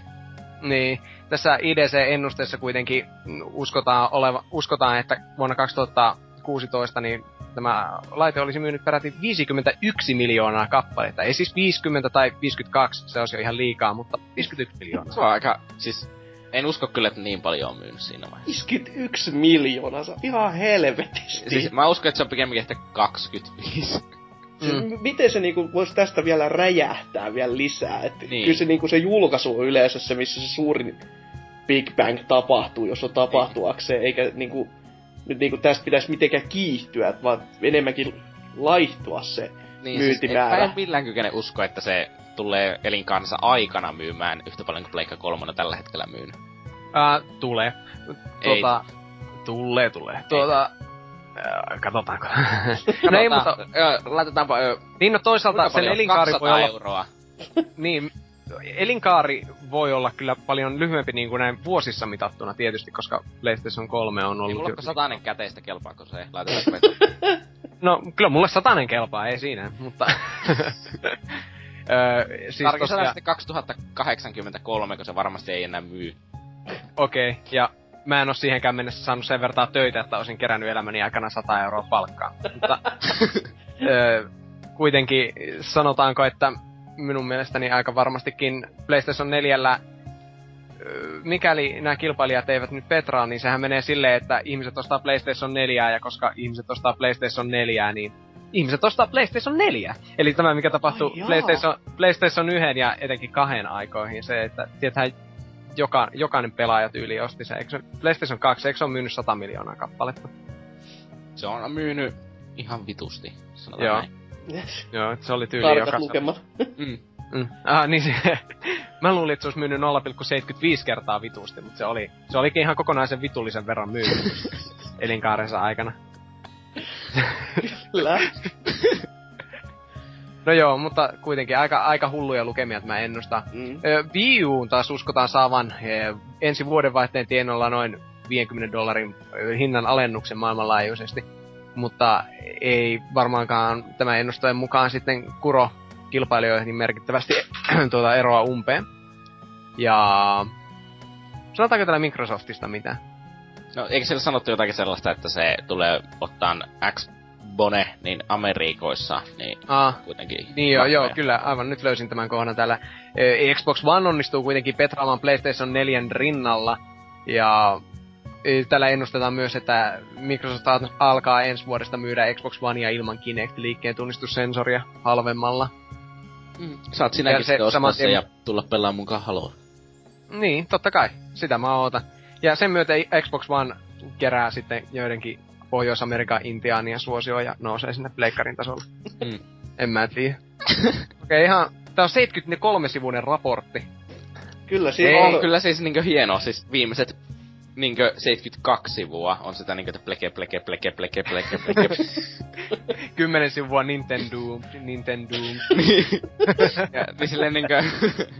Eikö silleen samassa suhteessa niinkö silleen, että on se 40 sivua plekeä, 30 sivua Xboxia ja se 2 sivua Nintendoa silleen niinku siinä myyntisuhteessa. Käsikonsolirintama on vaan sellainen pieni niinku ärtynyt lause, että sitten se 3DS myy ihan hyvin. Niin sit siellä on, eikö siellä lopussa lukeva, että käsikonsolit on ihan jees. Paljonkohan toi PS4 on tällä hetkellä myynyt? Se oli myynyt jotain 8 miljoonaa. Vajaa varmaan. Joo, nyt se on varmaan myynyt jo 8, siitä muutama viikko kun oli jotain tämmöstä. Tuohon on 2 vuotta aikaa, jos sieltä joku iso pommipeli tulee, niin voi toi jossain maailmassa olla ehkä mahdollistakin, mutta... Joo, mutta siis... Kyllä mä pitäisin tuota mahdollisena. Millä todennäköisesti on tulossa pommipeliä? Niin. Niin, no joo. Naughty Dog tekee Uncharted 4, joka ei tule olemaan sellainen super hyper pommipeli. Käytännössä missään tapauksessa, vaan tulee sellainen, joka tykkäsi edellisestä Unchartedista ostaan sen, mutta ne ostais varmaan pleikkari ihan muutenkin, että... No... Ehkä sieltä tulee Knack 2. Niin. Ehkä kuerilla tekee jotakin hienoa, mutta... Tällä kahdilla sieltä tulee Knack 4K Edition. Niin. Joo. Vuoden sisään. Paljon parempi, koska uudempi. Paljon parempi, koska se ei oo oikeesti 4K, vaan siinä on niinkö ikäraja pudotettu 4. Joo, juurikin näin. Mutta miten sitten sanoisitte näin ylimalkaisesti näistä, miten todennäköisenä te pidätte tätä pyhiä jumalatarten ennakoimaa ennustetta? Silleen, minun mielestä tämä on mahdollinen. On se mahdollista, mutta en mä kyllä oikein usko. Siellä pitäisi tulla tyyli jotain Last Guardian ja Beast Souls, että toi niin tapahtuisi. Tai sitten vielä jotain, mikä vielä enemmän massoja. Mä en usko, että tuo riittäisi, koska minä olen sitä mieltä, että ne ei olekaan niinku Last Guardian ja Beast Soulsia silleen ostais, niin eiköhän ne ostais Black silleen muutenkin varmaan aika pian. Niin. Mä en usko, että ne ihmeellisesti myy konsoleita. Mä toivos niin ostaa, siis nykyisen PS4 tarjonnan takia, niin miksi mä ostaisin PS4? Niin, sen takia, koska se oli hienossa hyllyssä, terveisin ostin kummakki. Kyllä mä just tarvitin just jotain Last Guardian tai Beast Soulsia, että se alkaa edes kiinnostaa. Niin, joku kunnon system selleri. Jotka ei pelaa PC-llä, niin eiköhän ne ostaa Pleikka nelosen ihan muutenkin, niinku se ennen tuota sitä. System selleri, selleri, selleri. Semmonen robottiselleri. Mutta mä toivoisin toisaalta, että olis, koska edellinen sukupolvi, tai nyt päättyvä sukupolvi, oli sen takia juuri niin hieno, että se oli aika tasainen loppupeleissä. Tietenkin Wii myi yli jotain justiin 100 miljoonaa, ei nyt ihan 80 miljoonaa, kun se myi 90. Kyllä se enemmän. Järkyttävät määrät kuitenkin. Aivan tajuttomat määrät silleen, mutta kuitenkin tässä ei ollut semmoista varsinaista häviäjää. Ja nyt kun katsoo tämänhetkistä tilannetta, näyttää surulliselta, jos tästä taas tulee semmoinen, että yksi dominoi ja muut yrittää epätoivoisia hinnanalennuksia. No, mä en usko, että epätoivoiset hinnanalennukset on vaan hyviä pelaajien kannalta sinänsä, mutta lyhyellä aikavälillä. Niin, mutta sitten se taas tarkoittaa, että ne kumpikin pistää 2 vuoden päästä uuden konsolin korjaamaan nykyisiä vahinkoja. Niin mutta siis mä en usko, että tuo Microsoft ikinä tulee myymään niin huonosti, että ne olisi mitenkään paniikissa. Mä en usko, että ne tulee eihän ne nytkään huonosti myys. Joo. Mutta mä en usko, että Pleikka 4 tulee myymään mitään tuplasti sitä, vaan se tulee myymään ehkä se 1,5 kertaa mitä Xbox One, se on mun veikkaus.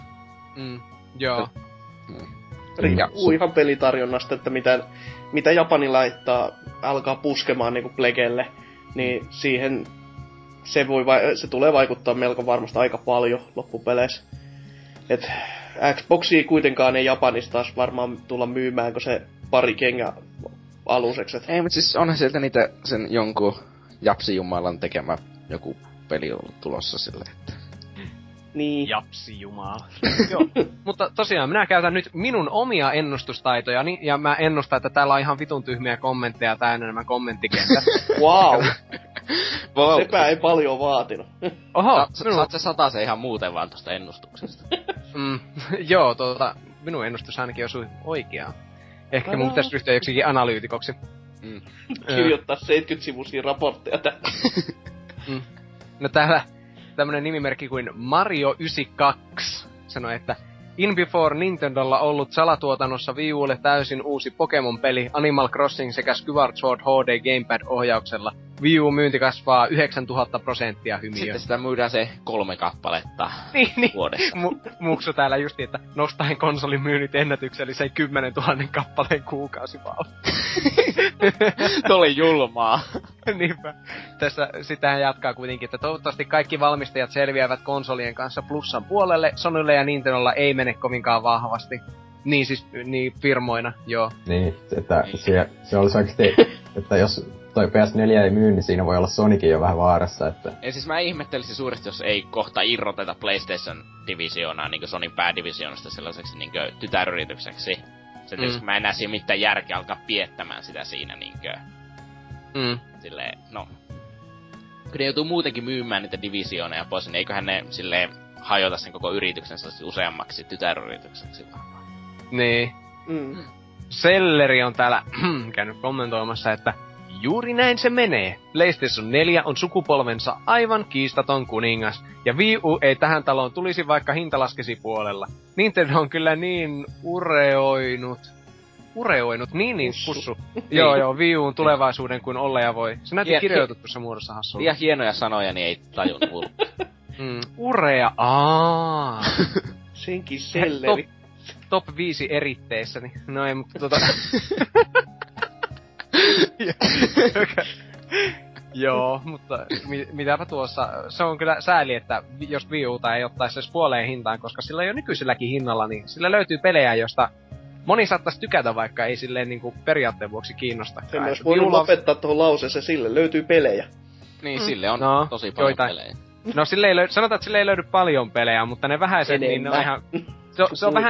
Se on vähän niinku tietää 300, että niitä on vain 300, ja Wii U-tapauksessa niitä pelejä on siis 3, mutta ne on aika kovia, niin ne vetää niinku tämmösiä tusinaapaskoja turpaa. Wii U on kuitenkin ainoa, millä on sellaisia oikeesti niinku tosi hyviä pelejä noista Next Gen konsolista yksi oikeutena ainakaan. Joo, ja niitäkin sai odottaa kuitenkin jonkun verran, että vasta viime vuonna oikeastaan tuli loppupuolella sitten näitä erittäinkin kovia. No Pikministä 3 alkaen ilmeisesti loppusyksystä, niin katsotaan. Oletko sä vieläkään pelannut Pikmin 3? Kokeilu, mutta minun pitäisi ostaa se tosiaan. Se on vielä odottamassa. Mulla on myös Pikmin 2 tuolla GameCubella, sitäkään en ole pelannut ikinä. I know your pain, eli siis no 3 muoveissa. Vieläkin. Kerää arvoa, pölyä arvoa. Täällä on kommenteissa vielä muutkin ryhtynyt ennustajiksi, muun muassa Kukko. Ennuste. Nämä on vähän tämmöisiä poliittisesti latautuneempia. Pohjois-Irlanti luovutetaan Irlannille. Israelin viimein rauha, arabit poistuvat. Afrikassa syntyvyys kuriin, nälänhätä on vain muisto. Kiinan demokratia, Pohjois-Korea ja Etelä-Korea yhdistyvät uudeksi supervallaksi. Kaikki tämän vuonna 2016. Mikä? No, siis tuohon oli niinkö selvää kritiikkiä siitä, että kuinka todennäköisenä pidetään noita ennusteita. Siis, niin, mutta... Joo, selvästi fiksu mies, kun tietää, että Kiina on esim. Olemassa. Mm.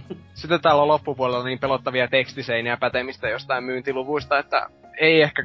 En mä usko, että näistä enää irtoaa mitään, kyllähän me tässä ja tätä käsiteltiin, joten eiköhän siirrytä seuraavaan uutiseen. No, vaikka Hatsuki voi tuon sanoa. Joo, elikkä tämmönen uutinen kuin Nintendon happoinen elämäsimulaattori unohtaa kokonaan homosuhteet.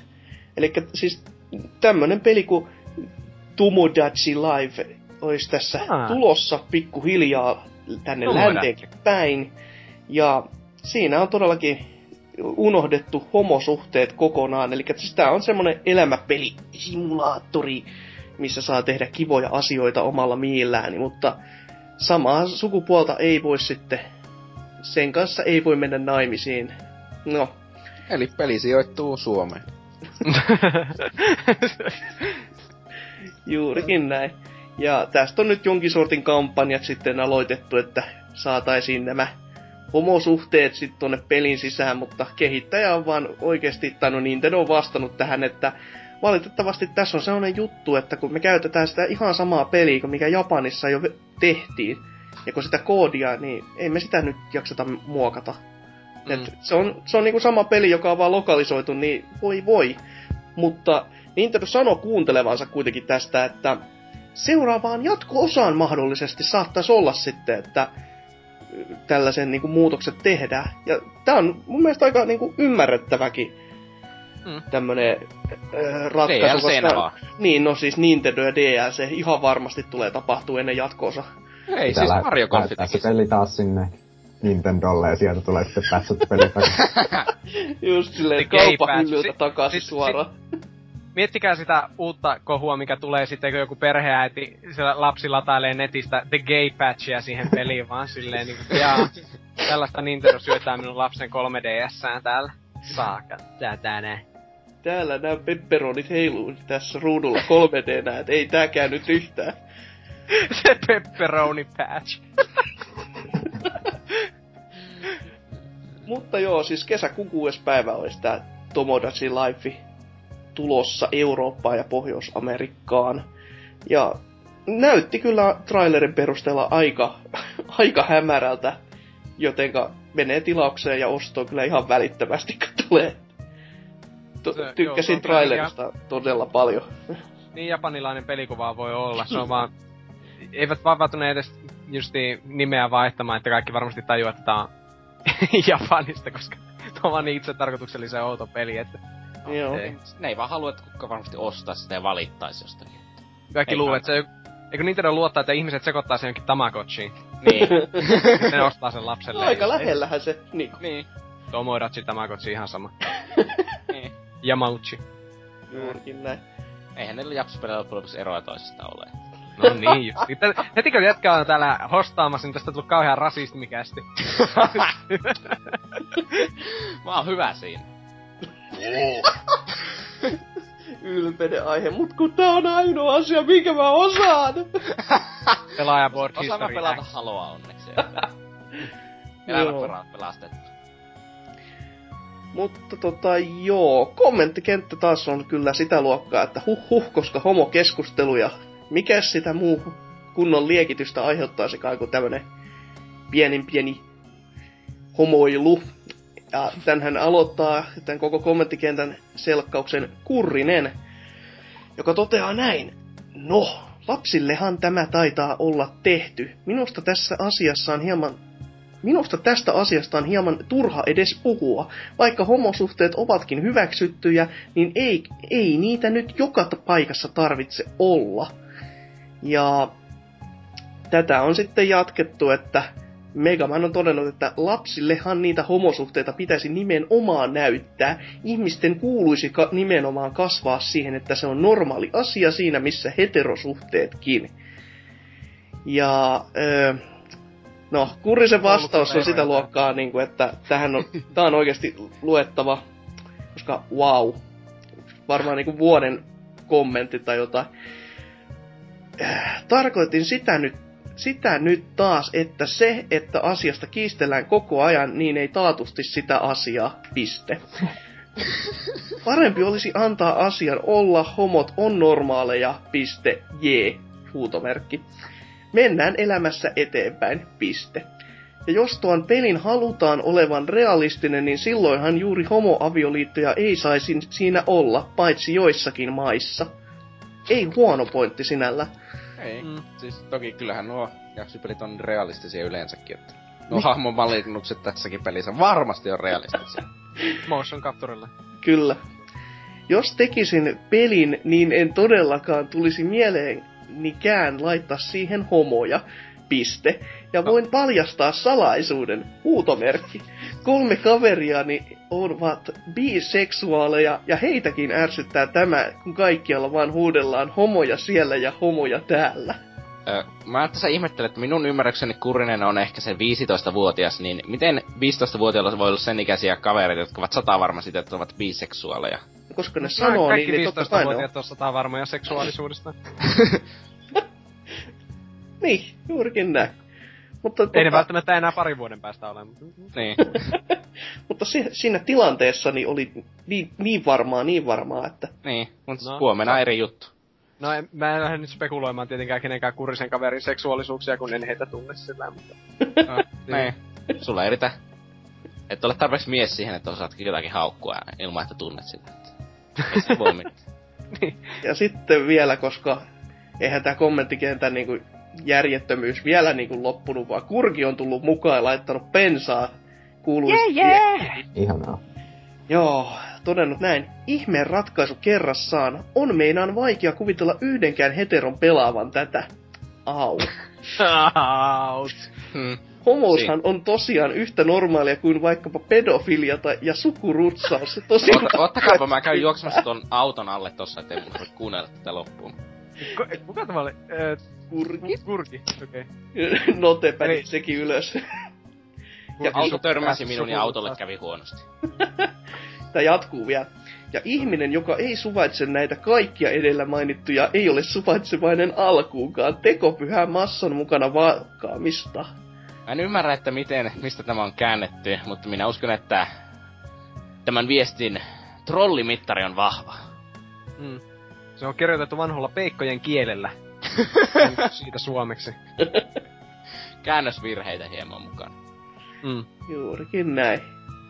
Mutta joo, siis tämmöstä tänään täällä niinku boardien kommenteissa, että se on jännä kyllä, että kaikki kommentoi oikeasti uutista, mutta ei sanallakaan sitä peliä itsessään, joka... Niin. Sen verran sen kommentoitu, ettei sitä kukaan heteropelaa. Niin. Mutta sehän on fakta, kyseessä on kuitenkin tollainen animu-homopeli, että... Perkele. Tähän taas menti. Sinänsä on Suohon mentiin ja hyvinkin syvälle. Tämäkin vähän erikoinen kyllä semmoinen, monissakaan peleissä ei pysty kyllä menemään sille homosuhteisiin silleen, että ehkä sitä sitten nykyään odotetaan, kun jossain Dragon Agessa ja näissähän pystyy ilmeisesti. Niin, siis mutta on kyllä tässä osoittaa tämmöistä mielensä pahoittajien kulttuuria tavallaan, että niin, siis koetaan niinku henkilökohtaisena loukkauksena, että siinä ei pysty homoille, tai siis homosuhteita tekemään. Homoilu, niin, siis, mikä siinä on? Siis peli on taidetta, siis pitäisikö siis jokainen leffa, jossa ei esiin homoa, niin pitäisi olla, siis ei ole niinku lasketa silleen, että tää on kamala häväistys.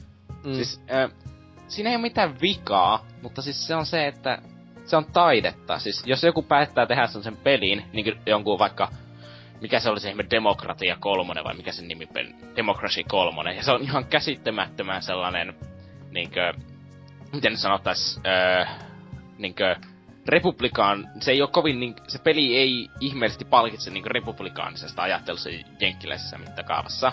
Yeah. Eli siinä on niinku poliittinen sanoma jonkin verran, koska no, siis olisiko se väärin, että siinä on se poliittinen sanoma siinä pelissä? No ei tietenkään ole, koska se on se pelin tekijän henkilökohtainen tapa ilmaista itseään tekemällä se peli kuitenkin loppujen lopuksi. Niin, tottahan se noinkin. Mut jotenkin mä itse haluan kans kyllä nähdä tänne, että tää on taas vaan tänne Nintendo, että oho, no ei meillä käynyt mieleskään.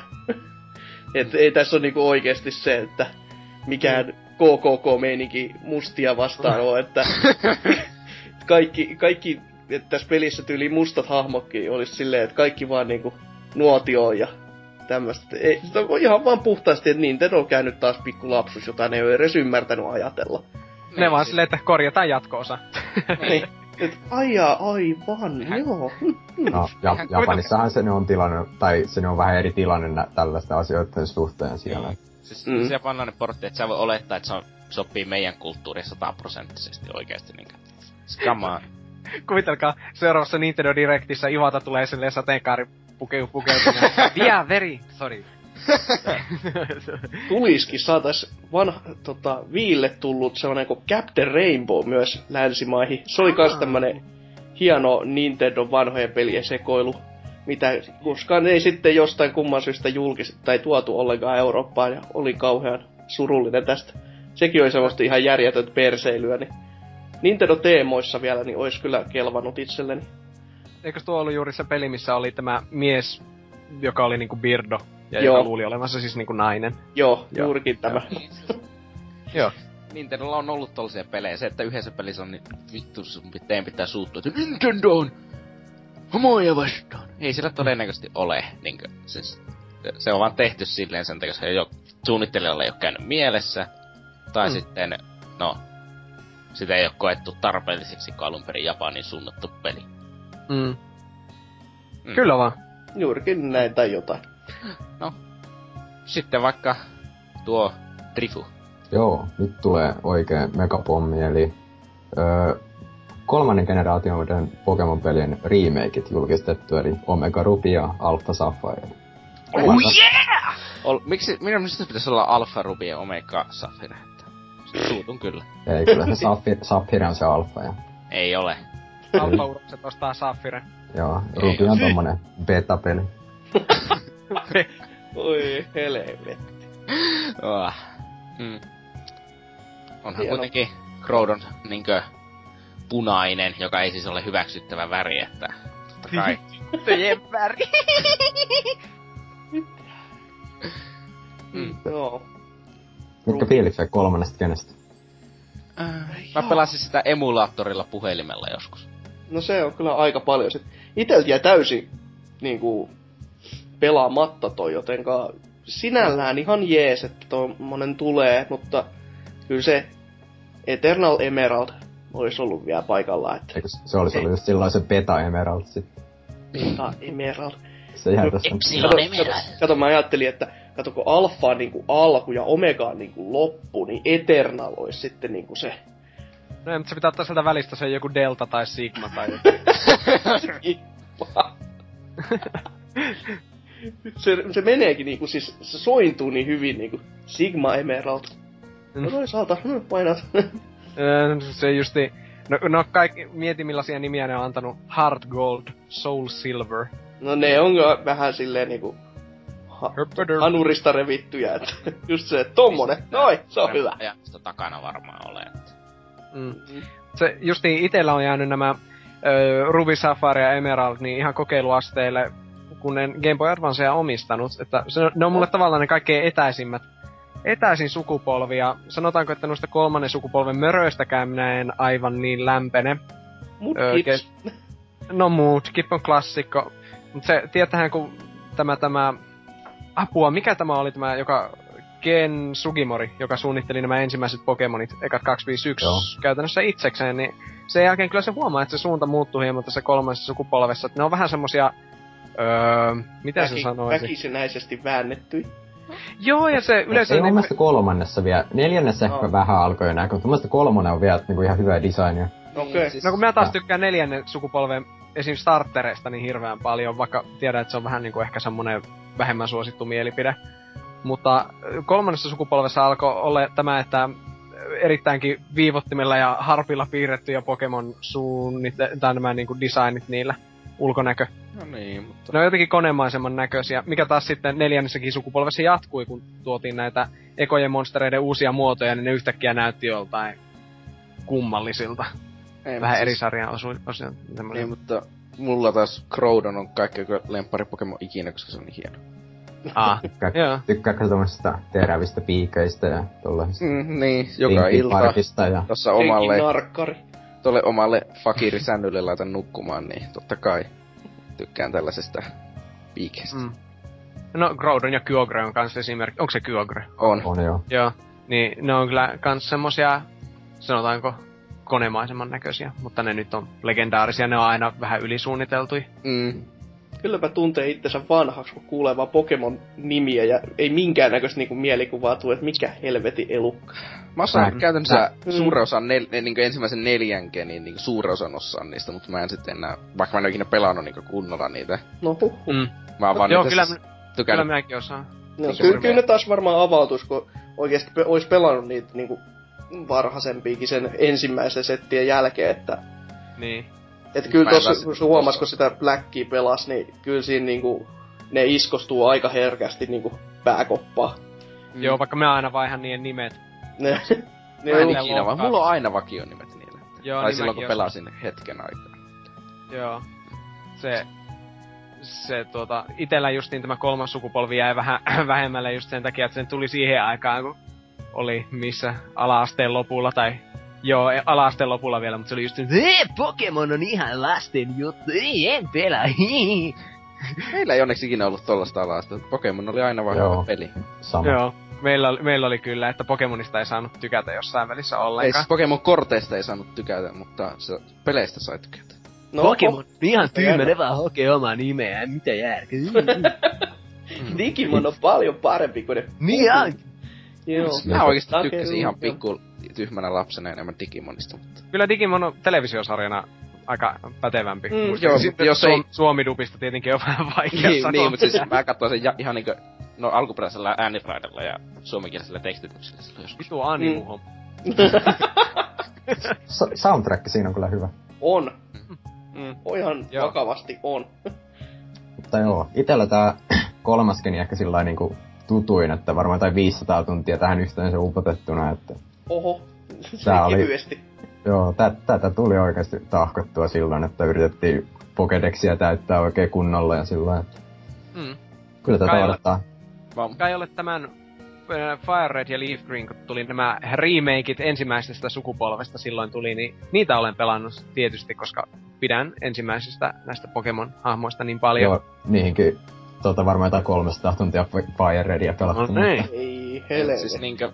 Mä toivon vaan, että tuohon uusiin versioihin tulee nyt viimeinkin, että voisi olla vaikka monta savepaikkaa. No joo, välillä. Mutta turha toivo, kun Nintendo tietää, että epätoivoisimmat ihmiset ostaa vaan monta peliä. Niin, juurikin. Onhan se niin hienoa, kun ei anneta sitä, että... No voi toki laskuttaa sitä Pokepankista, että maksaa 5 € vuodessa, että saat nää piettää. Kolmannenkin niin toi soundtrack oli ehkä parhaimpia, että sitä odottaa, että miten ne on uudistanut sitä, että hienot surfimusiikit ja noi battle-teemat, että... Okay. Joo. Kannattaa YouTubesta tsekkaa, jos ei oo pelannut. Dubstepänny ne vanhat, remixannut dubstepiksi. Silleen, että... Pokemonin nämä musiikit on kyllä joka ikisessä osassa mennyt aina vähän enemmän semmoiseen, miten se sanoisi, semmoiseen diskomaisempaan suuntaan. Sillä on enemmän jumputusta, niin Action Jacksonia niin musiikkeihin. Ainakin viennessä...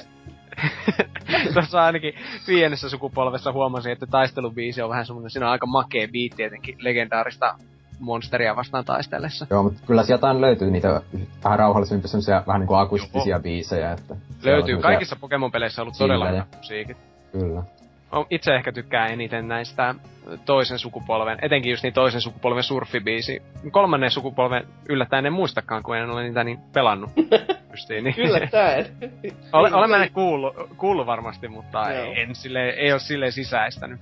Odotan kyllä innolla, että pääsee nyt sitten korjaamaan tämänkin aukon sivistyksestä. Siinä olisi muuten hyvä, jos siinä olisi heti pelin alussa jo se itemi, mikä Hardcoreissa ja Soul Silverissä tuli vasta sitten, kun oli kaikki padket, että saat otettua ne vanhat musiikit siihen käyttöön. Oho. Ai niin, totta. Se oli aika ihanaa korville, sanotaanko, että vieläkin tinnitusta, mutta... Mutta joo, otetaan täältä parit kommentit, että täällä Jetram on heti innoissaan, että ei hemmetti, mahtavaa. Groudonilla ja Kyokrilla näkyy olevan pieniä esteettisiä uudistuksia. Meinaakohan ne jotain? Kun tässä... Ei. Megamuodot ehkä, en tiedä.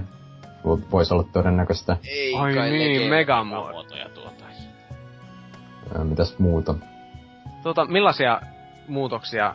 Sanokohan... Siis tässä kansissa nyt näkyy vaan sillä, että on niinku vähän jotain valoraitoja niissä, että... Siis, niin se on varmaan, kun mä luulen, että ne on ollut aiemmissakin, että... Siis minusta tuo vaan niinku graafista saattaa juttu. Siis ei tuomista todennäköisesti tarkoita mitään. Mm. Ei välttämättä.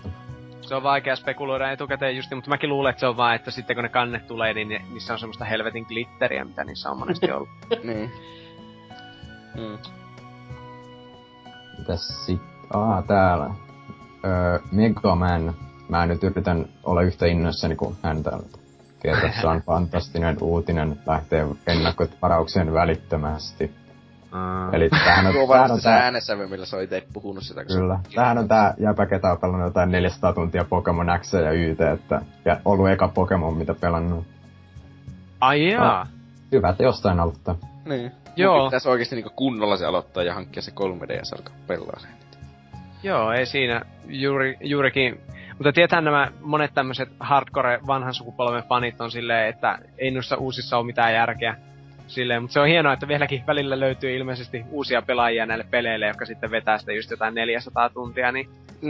Ja se todistaa, että ei se haittaa, vaikka ne örmelet ei näyttää samalta, mitä ne joskus 90-luvulla näytti, että... Niin.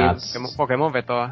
Niin. Se on kyllä jotain ihmepsykologiaa siinä, että niistä aina tulee niistä... pikselimöykyistä tai nyt polygonimöykyistä, niin semmosia henkilökohtaisia. Niin. Sitä se.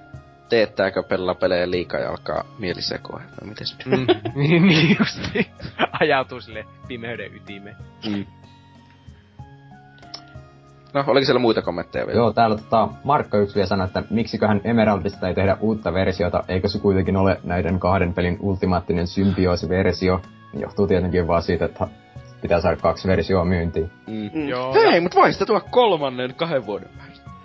Niin, ei ne sentään ole siinä kertakaan. Ehkä ne säästää toista kierrosta varten, että kohta saadaan Yellowista uudistu sitten tosta Krystallista ja sitten Emeraldista. Ois kyllä hieno. Joo, ei, mutta miettikää, jos nytten, kun nehän aikanaan teki justiin nämä ekoista peleistä, niin Game Boy Advancelle ne uusintaversiot. Ja nyt ne huomaat, kun ne on tehnyt Game Boy Advance-osista uusintaversiot, niin ne tekee Fire Redistä ja Leaf Greenistä uusintaversiot. Et ne on justiin kyllä, joku... Kyllä kelpaisi. Beta Fire Red ja Delta Leaf Green. Siis pahahan idea ei olisi käytännössä, jos ne tois oikeasti ton Krystallin ja Emeraldin samaa aikaa. Et ne olisi kuitenkin täysin 2 eri peliä, mutta ei niin varmaan paljon tarvitsisi työtä tehdä. Ja silti niin olisi se, että meillä on nyt 2 uutta Pokemon-peliä, et ehkä sitten niinku 1,5 vuoden päästä. Silleen, kun kukkaro alkaa näyttää taas, että ei jumalauta, ei tänne tuu kassaa enää, ei kilise enää. No niin, Pokemonia kehi, nyt kilise. Niin se vaan menee. Niin. Toivottavasti. Tai no toivottavasti ei, en mä kaipaa sitä niistä enää. Kyllä nää riittää ihan, mitä nyt on tulossa. Ja mutta sitä pitää sitä... Lypsy lehmää lypsää. Niin muuten, Pokemonkin on vuosittainen pelisarja, niin kuin joku Call of Duty. Ihan oikeasti, joka vuosi on ilmestynyt tässä viimeisen viikon. Se on tainnut jostain Diamondista ja Pearlista asti tulla. Joo, patsi Diamond ja Pearlin jälkeen 2008 ei tullut ainuttakaan, mutta heti sen jälkeen 2009, niin, 10, YTO, KATO, KTO, NEETO, joka vuosi. Ei se silti tunnu siltä, että... Se ei, jotenkin sitä aina jaksaa innostaa, vaikka ne pelikin on just niinku Call of Duty, että se on pohjimmiltaan aina ihan sama. No, ja niin, enemmänkin kuin pohjimmiltaan, se on vaan miljoon muuttunut. Mutta mitä enemmän niitä pelaa justiin, niin sitä enemmän niitä huomaa niitä muuta. Tässä on 2% muutettu tätä breedauksen systeemejä. Niin siis... Neloseen asti ne muuttuu aika radikaalistikin ne mekaniikat, et sen jälkeen... On, kyllä ne on aina muuttunut. Kyllä ne on aina muuttunut. Etenkin neljännessä muuttui todella paljon verrattuna kolmanteen. Minähän tietenkään näistä paskoista tiedä mitään. Joo, ja eikä niistä välttämättä kannata tässä podcastissa alkaa puhua, kun mä luulen, että monia ei... Joo, tulee uusi podcasti siitä sitten vielä. Niinpä. Puhutaan Pokemonin mekaniikoista. Niin, Pokemon Mechanics, the podcast.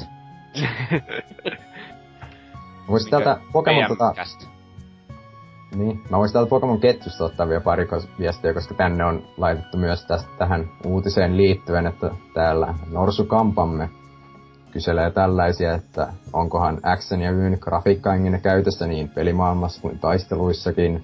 Miksei? Niin. Eikä se on todennäköisesti vaan portattu se pelimaailma lähes 100%. Joo, se on sellainen virtual console julkaisu täysillä hinnalla. Ois muuta aika hienoa. Minkälainen Pokédex on käytössä? Onko alustavasti mukana vain HN-regionin monsuja vai päästäänkö alustavasti kaikki perät irti? Entä viimeisimmän genin hirviöt? Toivottavasti on sillä, että on vaan se perus Pokédexi niin kuin alussa, sitten joku Nationaldeksi. No, mutta siis, eiköhän senkin joku uusi alue kuitenkin tulee varmaan? Ei tähän tule uutta aluetta. Eikö? Ei varmastikaan, siinä on vaan se HN-alue. Siis, eikö ainakin Fire Rediin tullut? Siihen tuli joku saaret, joo. OGS-sään ei. Okei, saattaa siihen semmonen... Niin siis, joo, toki ymmärsin vaan väärin, että... Joo, saattaa tulla jotain alueita. Jotain sellaisia. Niin, joo, mutta... Niin. Niin, mutta sitä mä tarkoitankin, sä et vaan ymmärrät. Niin, joo, mä en ymmärrä, mä luulin, että... Kyllä joku semmonen pienempi voi tulla. Että... Uusi maailma sua ottaa. Turpakii hostimään. Kysellään vielä, että onko tarinallisia muutoksia. Aiemmissa ei ole varmaan ollut. Ei varmaan tässäkään. Onko X:n uudet Pokemonin hoito-ominaisuudet mukana? Mitä ne edes oli? Ai niin, ne. Ja sitten ne EV-koulutus, etteikö nekin ollut? Ihmettä NK-pelit. Niin joo. Pystyy nyrkkeilysäkkiä lyömään ja NK-mieliksi futista pelaamaan. Pallo ja maali. Se oli kyllä mukava uudessa. Aika paljon helpotti EV-koulutusta. Vähän liikaakin, tai siis no ei liikaa. Sanotaanko, että nyt siinä on jotain järkeä siinä EV. Ei siinä on silloin aikoinaan jotain EV-koulutti, niin 252 jotain pikku rattataa siellä, jotta sai speedit täyteen. Mitä järkeä? Niin sille, että mitä mä teen elämälläni. Joo. Se kai se ollut siinä. Sitten täällä on vielä viimeinen uutinen, nimittäin Activisionin $500 million panostus betaan heinäkuussa. Eli Destinistä on tulossa beta heinäkuussa, ja se maksaa ihan vitusti tehdä. Ja siis Activision pomo Bobby Kotick, hieno mies, on kertonut yhtiön... Mitä sä yritit sanoa? Todella hieno. Niin, siis totta kai kun mä sen sanon. Mun kaveri käytiin tuolla saunassa kerran yhdessä. Ratsastitte poroilla pitki Oulua. Niin. Activision pomo Bobby Kotick on kertonut yhtiön tekevän massiivisia panostuksia Bungien Destiny-verkkotoimintapeliin. Ja Reutersin mukaan Kotick kertoo Activisionin aikovan käyttää syyskuussa ilmestyvän Destinyn jopa $500 million pelin kehitysmarkkinointi- ja jakelukulut mukaan luettuna. Hetkinen, oliko se miljardia? $500 million! No ilman kosse ei tuntunut mulle niin vakuuttavalta, kun mä ajattelin vaan, että jaa, no miljoona, eihän se mun... Oi vits! $500 million on kyllä aika helvetisti. Joo. Siis, arvatkaa kuinka paljon sitä muuten markkinointi kului. Kaikki varmaan aika paljon, varmaan että... se $250 million. Vähin. Et kun syyskuu iskeytyy, niin missään et pääse karkuun, että pelaajalehtikin on lehteä ja sivustoa myöten pelkkää Destiny. Kästin mainoksekin on niin. Destiny nyt siellä. Sehän on oikein sopiva. Sponssisopimus, kun sitä rahaa pakko jonnekin tunkea. Mutta miettikää, sehän on oikein sopivaa, että sitä ei pääse mitenkään pakenemaan, koska sen pelin nimi on kuitenkin Destiny. Se on kohtava. Ovea! Niin. Tämä oli se tarkoitus. Sitten kuitenkin jotain teknisiä ongelmia, koko peta ei toimi. Se on pikku pelissä ihmettelyssä, jos vaikka ton serverit ois kaatunut sen ensimmäiset 2 viikkoa. Pieni ongelma, että verkkopuoli, se vähän nykii tässä, et ei oikein toimi. Tämä yhteyden tää peli, mutta nää serverit on vielä kaatunut julkaisupäivänä. Ei hätiä vitiä, pelatkaa offlinessa, ei ku... Niin. Se on ne SimCity-meininki vaan, että hei, täyshinta, nyt on hieno peli, toimiiks? Joo, ei se toimi. Destinyn odotetaankin olevan yhtiön seuraava miljardisarja, joka paikkaisi osaltaan Call of Dutyn suosion hiipumisen jättämä aukko Activisionin liikevaihdossa. Joo, varmasti liikevaihtoa lisää, mutta mä en usko, että tällä tehdään ikinä yhtään voittaa. Ihan meni vitu kallis. Tuo on kyllä ihan hirvittävää, että ihmekään, että ihmiset enää haluaa tehdä AAA-tason pelejä. Että siis jos haluaa uuden sarjan, niin just niin, että no niin, keltä löytyis 500 miljardia buffet, että pistetään tää sarja. Ja sitten sen 5 miljoonaa kappaletta ja sitten itketään ja tehdään harakireja. Niin, siis mieti vielä tehdään jo. Taas siis on toi aika kauhistuttavaa, että niinku... Ei helvetti, toi summana ihan järjettä. Tää tulee sama mistään 10/10 tää peli. Tää tulee olemaan sellainen... niinkö ihan kivaa räiskintä, että jonka joku ostaa, joku tykkää, mutta sitä ei jää millään lailla muistiin sitten niinkö ensi vuonna ennen. Jos ne käyttää 500 miljoonaa siihen, että ne ostaa kaikki arvostelut. Illuminati! Joo. Asia kyllä tämä selvisi. Katsotaan sitten, kun mullekin tulee jotain arvostelukoodia silleen, että arvostelukoodi on tässä ja annako tilinumeros vielä, että voidaan siirtää sitä. Niin, siirretään niin arvosteluohjeet sinne tilille. Niin. Se on susta ihan itsestäsi kiinni, että paljon tästä tienaat, että... Jos muistat mainita sekä grafiikan hienouden, että yksin pelin lumoavuuden. Proviikka palkkaa arvostelun kirjoittamisessa. Ois kyllä kätevää. Näistä heruu ekstra krediittejä tilille justiin jotain, silleen niin kuin vuosituhannen mullista ja... Resoluutio. Niin, resoluutio on jopa mahtavat 900p! Tai joku sellainen. Näissä pelissä on resoluutio. Mä oonkin yllätystuopperi Full HD kummallakin konsolilla. Kummallakin konsolilla? No joo. Niille kahdella eihän muita ole olemassa. Niin. Tervetuloa mun maailmaan. Joo. Niin, mutta siis oikeesti tuo on niin kallis, että se pitäis myö ihan jotakin kuinka paljon, 25 miljoonaa varmaan, että se... Ja sit se on vielä MMO, niin se serverikustannukset on ihan vitun kalliita. Nee. Joo, koska justiin mietin, että silleen, että okei, 500 miljoonaa, että jos peli maksaisi vaikka 50 tälleen näin, niin kuin mä aloin laskea, että jos se myys jotain 10 miljoonaa näin, mutta sitten mä aloin miettiä, että eihän ne todellakaan saa jokaisesta myydystä kappaleesta $50 voittoa. Niin. Se on se häviävän pienen osan, ne ei tällä ensimmäisellä todellakaan pysty voitolle pääsemään. Ehkä ne luottaa, että siitä tulee semmonen super mega hypersarja vuosikymmenen ajaksi. Mutta siis mä en millään uskoko mikä, että siis Bungie on kasvanut 150 hengistä 500 henkeen tämän kehityksen aikana. Se ei oo sama studio enää, siis mä en usko, että ne tekee sitä niin laajaa juttua, että mä uskon, että se menee, kun siis niin moni ihminen on tekemässä eri alueita pelistä. Että mä en millään kykene usko, että se maailma pysyy uskottavana, vaan se silleen niinkö näkee selvästi, missä on suunnittelija vaihtanut, niinkö jos on siirryt toiselle puolelle maailmaa vaikka kokonaan. Ja kaikkea sellaisia juttuja, jotka ne tekee sitä, että se on loppujen lopuksi sitten ihan kiva peli, mutta ne on niin laaja, että mikään osa-alue ei silleen loista, että sitä jaksaisi pelata. Kaikkein huolestuttavinta on se, että nämä, jotka ovat päässeet sitä peliä testailemaan, niin tämä juurikin lause tai fraasi, ihan kiva, on toistunut monesti. Niin. Ja se on kuoleman merkki yleensä pelille, jos se on ihan kiva. Niin, ja siis varsinkin kun tehnyt studio, joka siis teki Halo Reachin viimeksi, lue kaikkien aikojen parhaimpia monin pelejä. Niin. Ja sitten niiden seuraava peli on pelattavuudeltaan ihan kiva. Niin kyllä jossakin on mennyt jotakin vikaa. Joo, tietenkin Bungie on ainakin perinteisesti ollut hyvä ennen vanhaa ainakin viime hetken tämmöiseen hiomiseen. Että juuri semmoista pienestä viimeistelystähän ne on tunnettu ja mikä tekee niiden peleistä muutakin kuin semmoista keskitason avaruusräiskintää. Niin saa sitten nähdä... Hazukilta silloin sanon. En mä sano mitään ehkä, että se on... Ei kannatakko muuten lennät puhelusta, mulla on se on semmonen, että sä et täällä saatana.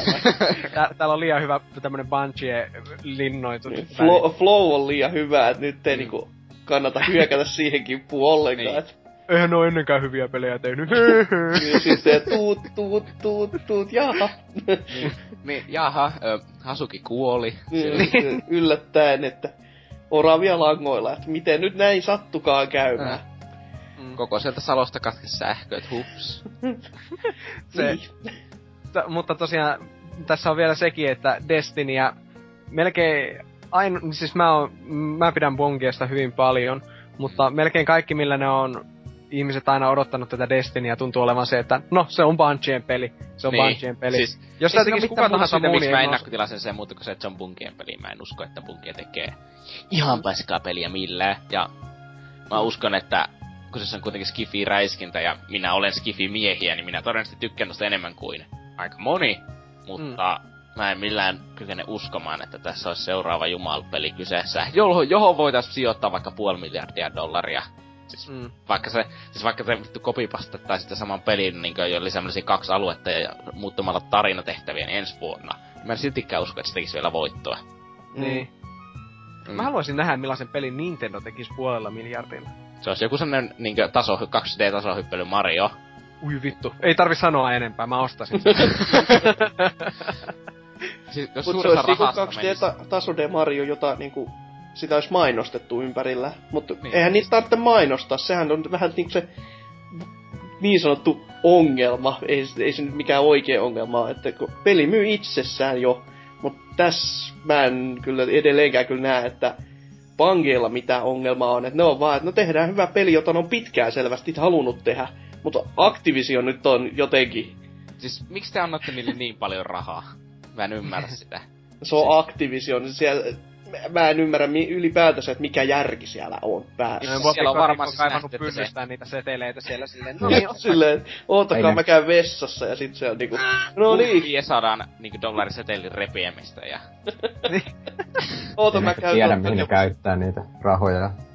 Pitää johonkin saada nää käytettyä. Niin. Liikaa. Siellä niinku verottaja huomaa.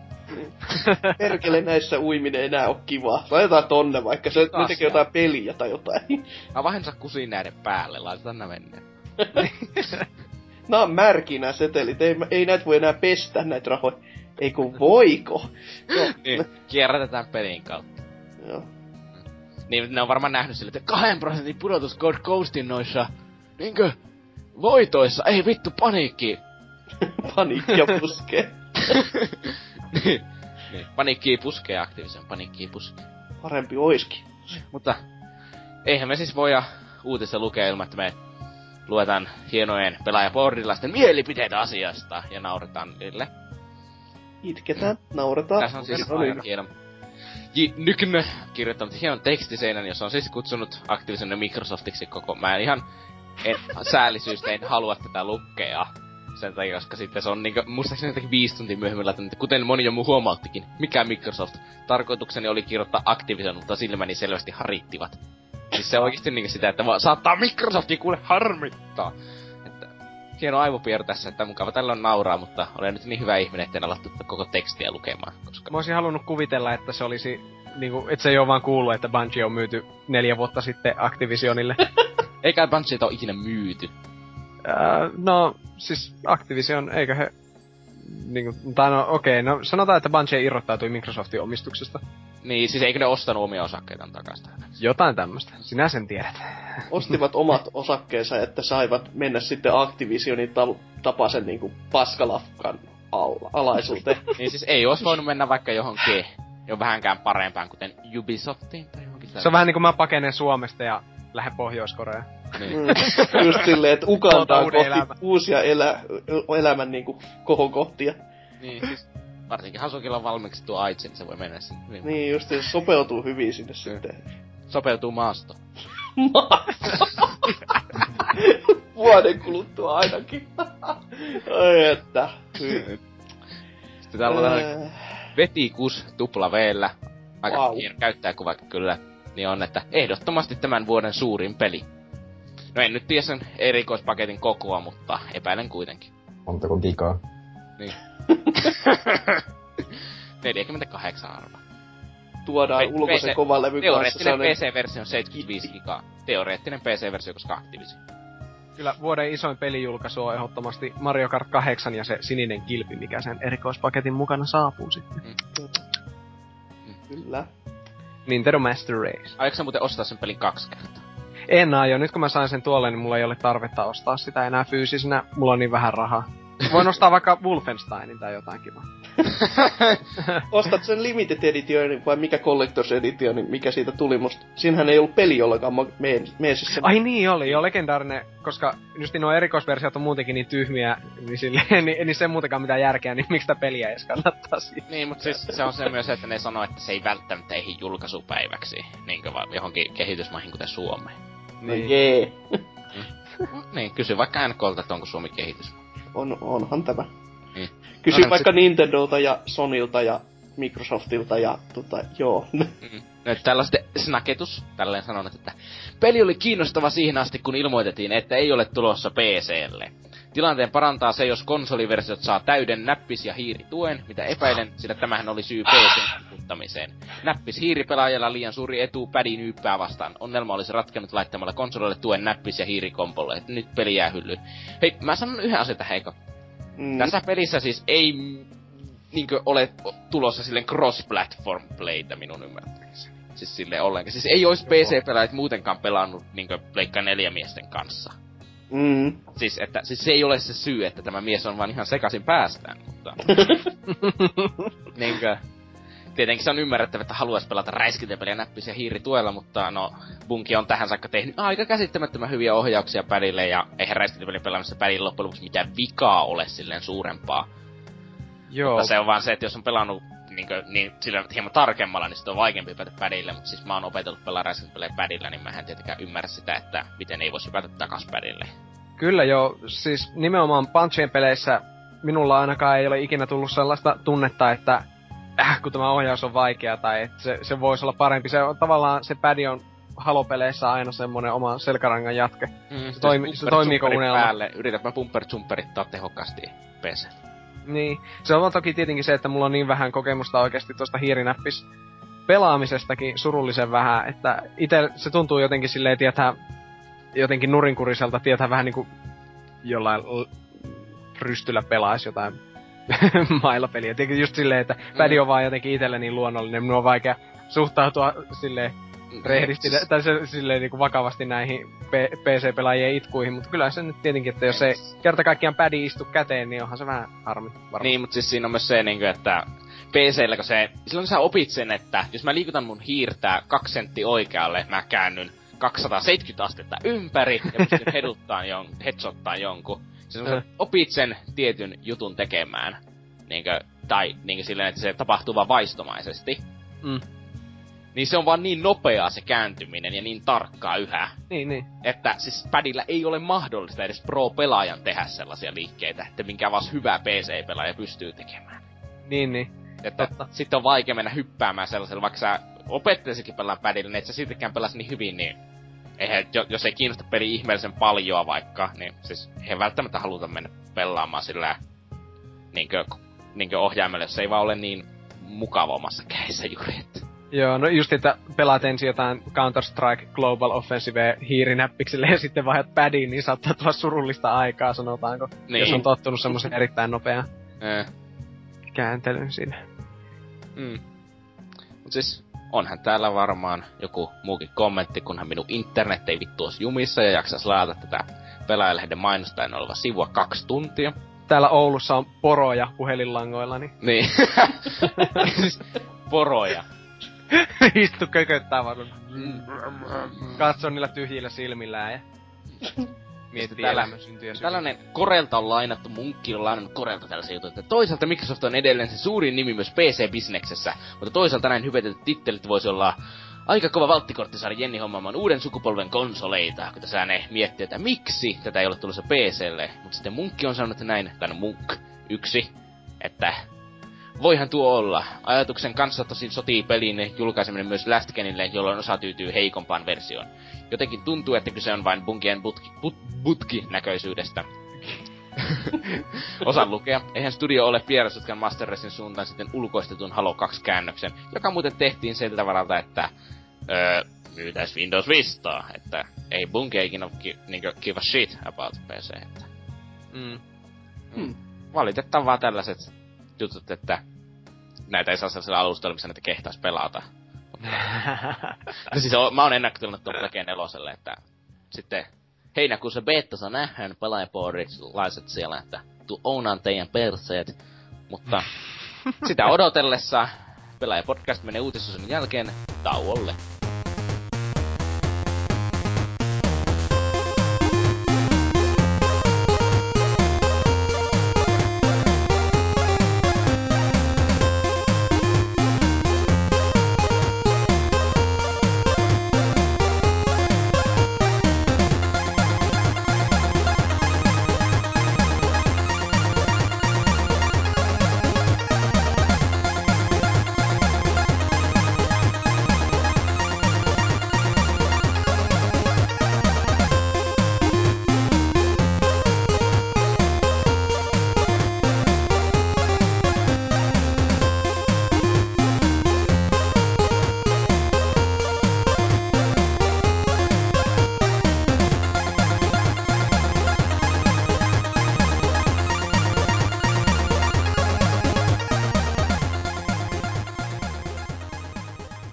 Tervetuloa takaisin musiikkitauolta. Taudo on hieno sana, mutta... Tauno. Niin, Tauno. Musiikkitaunolta. Siis... Se on sellainen maltalainen artisti. Tunnetaan myös Norsukamman veljenä, mutta... Aihetta seuraa. Musiikkitauski. Niin, mut siis, nyt on siis boardiosion aika, ja vaikka tällainen mies kuin Hazuki _EXE aloittaa osion. No joo, elikkä boardi, Dredi olisi tällä kertaa tämmönen kuin ärsyttävät asiat, jossa Hemmo Heikkinen on avautunut näin. Asun tällä hetkellä kerrostalossa, ja se oli aikamoinen muutos 20 vuoden omakotitalossa asumisen jälkeen. Olenkin nyt joutunut vastakkain seuraavan raivostuttavan ongelman kanssa. Mölyävät naapurit. Suurin osa viikosta menee mukavassa hiljaiselossa, sillä tyyppi ei ole vissiin kotosalla. No, sitten kun kaveri päättää tulla kotiin, hän palaa yleensä suuren kaveriporukan kanssa, ja ai että sitä riemua. Tuossa parikymmentä minuuttia sitten siellä laulettiin isoon ääneen karaokena jotain iskelmäbiisiä, ja voin sanoa, ettei esitys ollut mitenkään nautittava. Välillä meno hiljenee vähäksi aikaa. No, kerro. Tällaisessa erässä kilpailevassa podcastissa mainittiin, että ne oli juuri isolla kaveriporukalla vasta laulun jotakin karaokea, että taisimme löytää. Syylliset perkelee. Niin. Mutta jatkaakseni... Välillä meno hiljenee vähäksi aikaa, jonka jälkeen se yhtäkkiä purkautuu kännipäissään huudetuksi mölinäksi. Onneksi iltaan mennessä meininki on yleensä rauhoittunut, mutta pari kertaa se on jatkunut reippaasti yli puolen yön. Elikkä, ja tästä ajattelin sitten kysästä, että onko teillä tapahtunut tämmöstä, että oikeesti naapuri olisi häirinyt niin paljon, että alkaa jo ihan niinku ärsyttämällä ärsyttää. Ei, koska koska sä asut siellä maalla. Niin, ei, kun mä asun opiskelijakämpässä asuun Kyllä, niin mä luulen, että minä oon tällaisen eniten, joka metelöi. Ihan oikeasti. No tuo yksi kämpis kyllä soittaa jotain tuubaa, mitä soittikaan, jotain tämmöstä. Se ei tees... Niin, jotain tämmöstä puhallinsoitinta, joka ei kuitenkaan ole saksofoni. Mutta kuitenkin, no kaikki loput on ihan se ja sama. Mut kuitenkin, niin ne on kuitenkin aika hiljaisia, ja se toinen vissiin pitää kämppää vai jonain kannabiksen kasvatusalustana tai semmosena, että just tuntuu, että se ei oo paljon paikalla. Mutta tosiaan Hemmolle semmoset neuvot vaan, että ei mitään, käyt ite ostaa jonkun jallupullon ja meet sinne pitää hauskaa kans sitten. Niin, ei. Älä ole burgeri, että mene vaan itekin mölyämään ja laulaan karaoke. Älä välttämättä laula, kukaan ei välttämättä halua kuulla sun laulua. Au. Se vois olla ihan siistiä. Nyt sä alat vaan etsiä, että missä Hemmo asuu ja muutat siihen naapuriin. Mä tiedän missä se asuu, en oo kyllä käynyt. Hänkin on oululainen nykyään siis. Ah, siis yläkerrassa asuu siis Oselot. Kyllä, niin olisikin, mutta se on paras. Aina kun Oulu miitti ollut, taas siinä on hullu metelikuuna. Kännistä mölinää. Kuulostaa oikealta.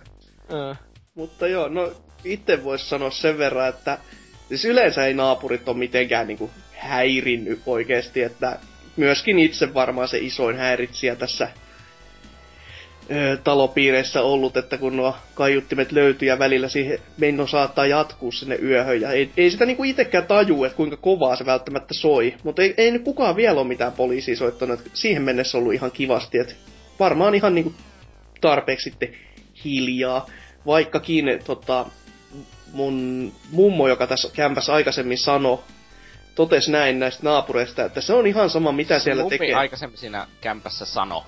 Siis asu tässä kämpässä ja hän tokas näin, että se ei ole mitään merkitystä näillä naapureilla, koska naapurit on oikeesti kuuroja. Se ei ollut niinku vitsi ja yläkerrassa on vaan jotain venäläisiä, jotenka se niinku ihan asia kunnossa. Ja ainoa sellainen, mikä naapuri vähän sellainen, joka ketutti, muistan tuolla ensimmäisessä asunnossa, missä itsekseni asuin, niin siellä oli yläkerran naapuri, joka soitti jotain semmoista äärimmäisen paskaa hip-hoppia aina sinne yömyöhään asti. Ja se oli siitä huono, kun se soi kuitenkin sen verran, että sitten ei sanoja kuulu, mutta sä kuulit se tum, tum, tum, tum, joo. Tum, tum. Ja tähän sitten kyllästyttyä, niin meikäläisen sen aikainen kämppis, niin se teki saa se kivan pikku jipon, kun mä olin miettinyt hänen kanssaan tätä aikaisemmin, että menee ja laittaa postiluukusta toisen levy sisään, että vaihtakaa nyt helvetti levyä. Ja sitten pieni skännipäissään, niin sinne se vedi ja heitti Slayerin levy postiluukusta sisään. Ja siellä ne sitten kuulemma soitatti sieltä pari biisiä, kunnes sitten jatkui siihen saatana tun meininki. Ei nyt ihan onnistunut suunnitelma ollut, mutta hetken aikaa oli sen tää musiikkilaji oikea. Joo. Sille justi täälläkin minun yläkerrassa itse asiassa niin toisinaan saattaa joskus aikaisin sunnuntai-aamuisin, kun krapulassa heräilee, niin siellä soi semmonen ihme joku muslimi amispoppi. Siis oikeesti, että se kuulostaa niinku islamin laulamiselta, mutta sitten siinä on aivan hullu bassopiitti. Mä en tajua mikä se juttu oikein on, mutta siellä on lahko siellä yläkerrassa ukraita lapsia. Niin. Eli siis tavallinen muslimi. No ei se nyt oikeesti rasismilla päällä. Huhhuh. Sitä on pommit heti postiluukus huomenna. No niin, no voi. Tuo ei ollut yhtään rasistinen kohta. Ei. Tää vajoaa niin alas, tää homma. Mutta siis onhan se oikeesti tietenkin ärsyttävää, aikuisen oikeesti ärsyttävää, jos on oikeesti jotain parempaakin tekemistä kuin kuunnella, kun tyypit mekastaa siellä. Etenkin jos se jatkuu ihan hirveän myöhään jokin aamuyöhön.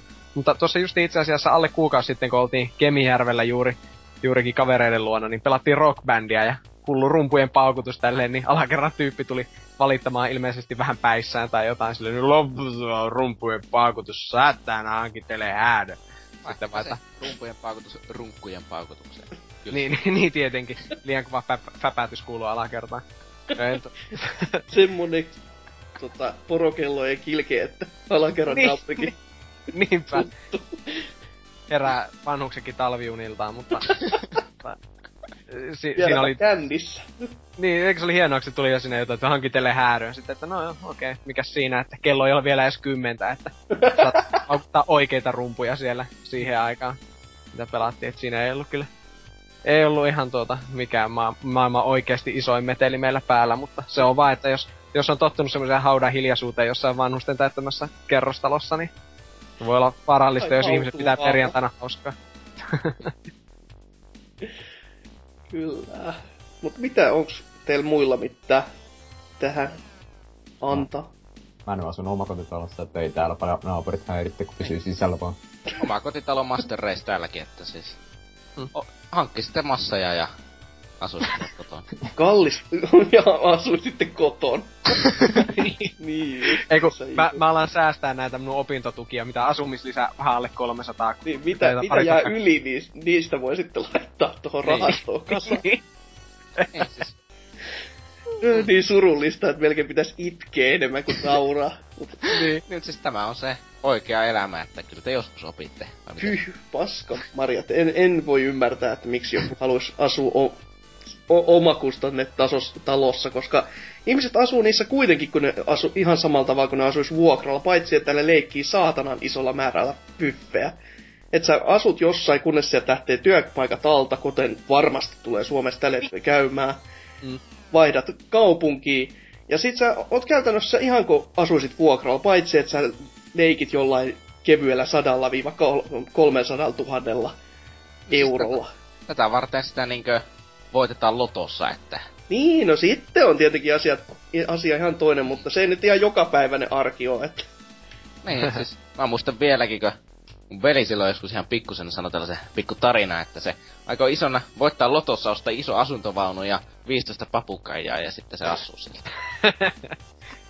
Ihan hyvät suunnitelmat. Paremmin se on suunnitellut tulevaisuutensa kuin meikäläinen. No, oli aika kuuluisa lause toi myös, että muistaakseni tuolla ammattikoulussa, että et ei näistä opinnoista, että ajattelin voittaa lotossa, niin eiköhän sillä sitten. Se on ihan pidemmän päälle ihan kätevä. On. Silleen minäkin olen suunnitellut rahoittavani opinnot loppuun sitten. Niin. Mutta... Töiden tekeminen on jollekin ali-ihmisille ja mustille. Niin. Miksi sun piti erikseen? No, sama asia.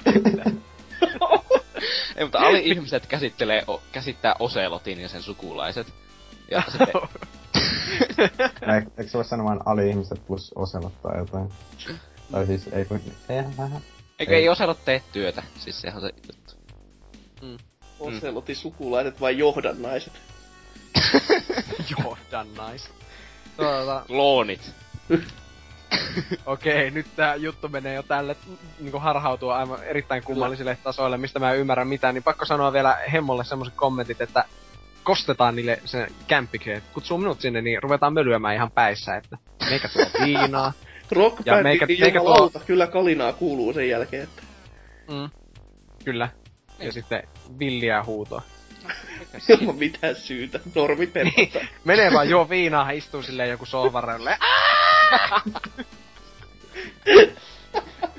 Sitä muistat vaan ottaa se Wii U:n mukaan, niin totta kai sitä tulee kiljuttua niille paskoille grafiikoille, kun ne pelottaa, mutta siis eipä siinä mitään. Siirretäänpä sitten vaikka Star Wars-ketjun antimiin, jossa on kokonaista yksi erittäin hieno viesti, pari päivää vanha, Joni H99-ltä, nimeltä voi ei. Yes. Voi ei, ... No laitetaanpa teksti tähän linkkiin. Siinä on sitten sellainen linkki, jossa siis kerrotaan, että niinkö Battlefront 2 Star Wars -pelin nettipeli sulkeutuu PC:llä. Koska mikä se joku jossa käytettiin joskus, GameSpy, niin se sulkeutuu, joka johtaa sitten siihen, että Battlefront 2 ei enää voi pelata netissä, ellei sille tuu sitten jotakin epävirallista tukea jotakin kautta. En usko, että ihmeellisesti tulee. Ehkä joku saattaa 2 vuoden päästä olla koodannut vapaa-ajallaan sellaisen jonkun bugisen modin, mutta mä en ihmeellisesti usko, että sitä kovin paljon päästäis pelaamaan, mutta sitä täällä Joni H99 täälläkin niinkö sanoi, että juuri tuli ostettua Steam-salesta viikonloppuna. Peli löytyy silti jo PS2:lle ja sitä versioita tullut pelattu se plus 300 tuntia. Ajattelin, että pääsisi vihdoinkin multiplayeriin, mutta eipä sekään näytä kauaa enää kestävän, jos enää pari viikkoa aikaa jäljellä. Mutta onneksi on Battlefront 2 PS2-versiossa split screen. Sitä ei kyllä voita minkään maailman kodit tai Battlefieldit. Mulla on monta kysymys, kun te ootte varmaan pelannut paljon enemmän Battlefront 2. Oliko siinä, jos pelas split screenillä, niin first personi? Itse asiassa en muista, kun mä oon aina pelannut kolmannesta persoonasta. Mä tykkään siitä, että näkyy se oma hahmo tavallaan, koska Star Wars ja hienot hahmot. Että en muistaakseni, mä en oo pelannut kumpaakaan noista juuri ikinä first personista. Mutta kakkosessa oli se, että sitä pystyi pelaamaan ainakin Xboxilla niin 4 pelaajaa split screen. No, ainakin Pleikka 2:lla ainakin 2, mä muistan, että me pelattiin sitä kaverilla joskus silloin. Mä olin ihan ruudunpäivitys ja piirtoetäisyys meni aivan hirveeksi siinä. Se justiin mietin, että ei tässä Felusiassa ollut yksin pelillä mitään sumua. Tuota, kun 4 pelattiin sitä, että se oli vähän teknisiä rajoituksia, mutta pystyi sentään 4 samalla koneella, jos halusi. Mm. Ykkösessä oli vain kaksin peli. Muutenkin. Mä tykkään ehkä jopa Battlefront 1 hieman enemmän kuin 2. Siis no, tietenkin tämä tulee hieman surullisena uutisena siihen, koska nythän odotetaan tietenkin hypekoneisto käynnissä uudelle Battlefrontille, joka on Dicen tekemä, eli varmasti tulee olemaan bugiton ja muutenkin hieno tuotos. Ja varsinkin uskollinen noille edellisille. Jotenkin silleen niin ihan varmana tulee joku 3. persoonan moodi pysymään sellaisessa. Uskon tähän. Mä kyllä haluaisin, että olis. Aina saa haluta, mutta tavallaan jotenkin musta. Mä en ajattele Battlefrontia edes first personina niin paljon, mutta tietenkin jos varmasti nyt tulee olemaan, koska se on jotenkin niin, standardi. Niin, pitää tuo niin Star Wars Battlefield, joka selittää sulla todennäköisyydellä on. No, mutta joo. Sitten onhan tämä vähän ikävä, niin nytkin Viin ja DSN nettipelit sulkeutuu, niin se on tosi silleen, että kun ajatellaan tätä niinkö, että nettipelit on kuitenkin aikamoinen peli, se koko lähes koko sisältö, niinku Call of Duty, nuo Titanfall pelkästään monipeli ja kaikki tollanen siis Kodi 4:sta, niin siis se osio, se multiplayeri siinä, niin kutistuu aika pieneksi sitten, kun se lopulta sulkeutuu niinku konsoleilla se monipeli. Mm. Niin. Mm. Niin siis se peli menettää aika suuren osan siitä niinku sisällöstä, mikä teki siitä sen kaikkien aikojen parhaimman räiskinä ikinä, vai mikä se nyt ihme olikaan, en tiedä, koska niin. Hitu hakkerit, mutta niin. Se on kyllä surullista, kun juuri miettii, että mä voin ostaa 8-bittiselle Nintendolle jonkun peli, ja se on just sellainen kuin silloinkin, oletaan, että se ei ole mitenkään kauhean pölyinen ja pelikelvoton sinänsä. Mutta miettii monet tämmöiset 10 vuotta vanhat pelit, niin se niiden pääasiallinen sisältö on sitten tavoittamattomissa sen jälkeen, kun niistä poistetaan nettipelit ja muut. Vaikka ei niissä paljon pelaajia oliskaan, niin on se silti kiva, että se olisi siellä olemassa. Mm. Mutta tästä Battlefront 2:sta mun täytyy vaan sanoa, että mä en oo ikinä pelannut kumpaakaan Battlefrontia netissä. Ainoastaan split-screeninä. Niin siis, kuka nyt toi jonkun PC:llä? Kuka PC:llä pelasi vuonna joskus 2000? En mä tiedä. Niin. Mut siis, no, nyt nettipelit on kuitenkin nykyään niin iso juttu juuri se, että nyt on juuri tämä uusi Unreal Tournament julkistettu pari minuuttia sitten. Se tulee olemaan free to play tai sellaista, mä en jaksa teillä. Okay. Ellanninkin ne juttuja en jaksa lukea, että en nyt se tarkemmin tiedä. Mutta tollainen on tulossa ja juuri Unrealithan on monin pelejä, että nekin, vaikka kuinka arvostettuja pelejä onkin, niin joku päivä lakkaa periaatteessa olemasta. Surullista tämä, mutta siirrytään sitten vaikka tuohon Drifumastan ketjuun. Joo, täällä on Varta Jeesus, Hatsune Miku ketjussaan.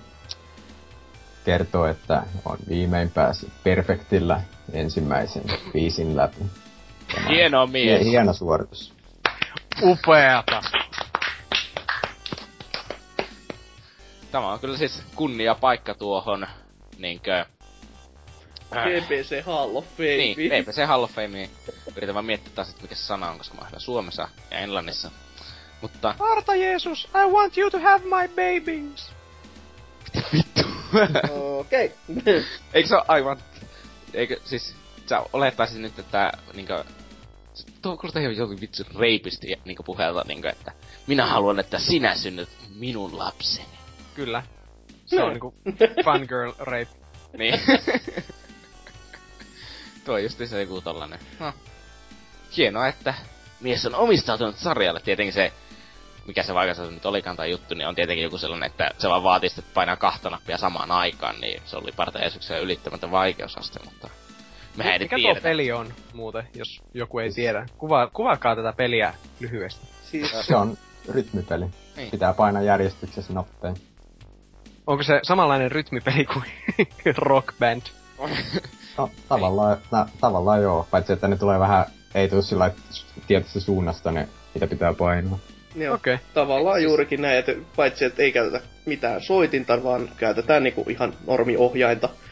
Ja niitä todellakin, niitä nuotteja tulee vähän sieltä sun täältä, että se Sanoisinko, että se vaatii pikkasen ehkä enemmän kuin Rock Bandin pelaaminen vielä. Että...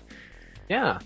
Joo, se on vähän sellaista hullunkurista meininkiä katsoa sitä eksperttitasoa, jos ei ole koskaan pelannut. Että siinä saa, niinku, se niinku samanaikaisen pahoinvoinnin. Ei pelkästään, jos tietenkään ei tykkää vokaloidista eikä animesta, niin se, senkin takia, mutta... Siis mä saan pahoinvoinnin, kun mä katson niitä kuvia.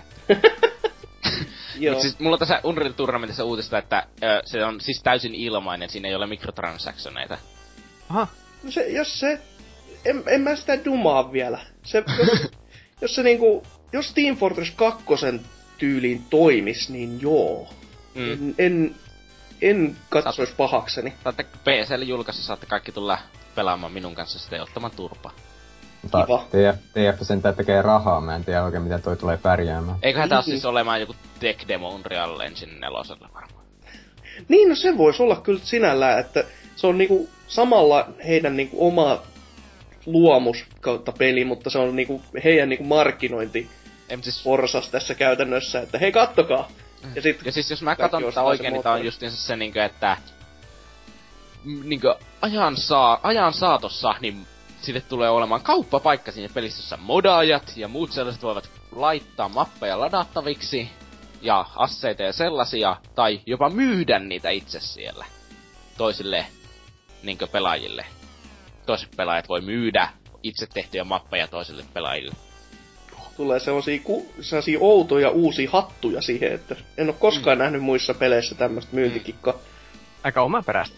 No, ei, siis jos ne aikoo sitten myöhemmin vaikka ottaa jonkun tietyn, todennäköisesti ottaa siis jonkun aika ison prosentin siitä jokaista myydystä mapista, niin kai ne silleen sitten pikkuhiljaa saa sitä rahaa siinä vasta, kun kaikki on koukussa siihen peliin, joka se oli ilmanen, täysin ilmanen, ja ne pelasivat ihan vitusti, ja sitten ne haluakin lisää mappeja, ja niiden pitää maksaa niistä, niin totta kai ne maksaa niistä sitten. No. Niin.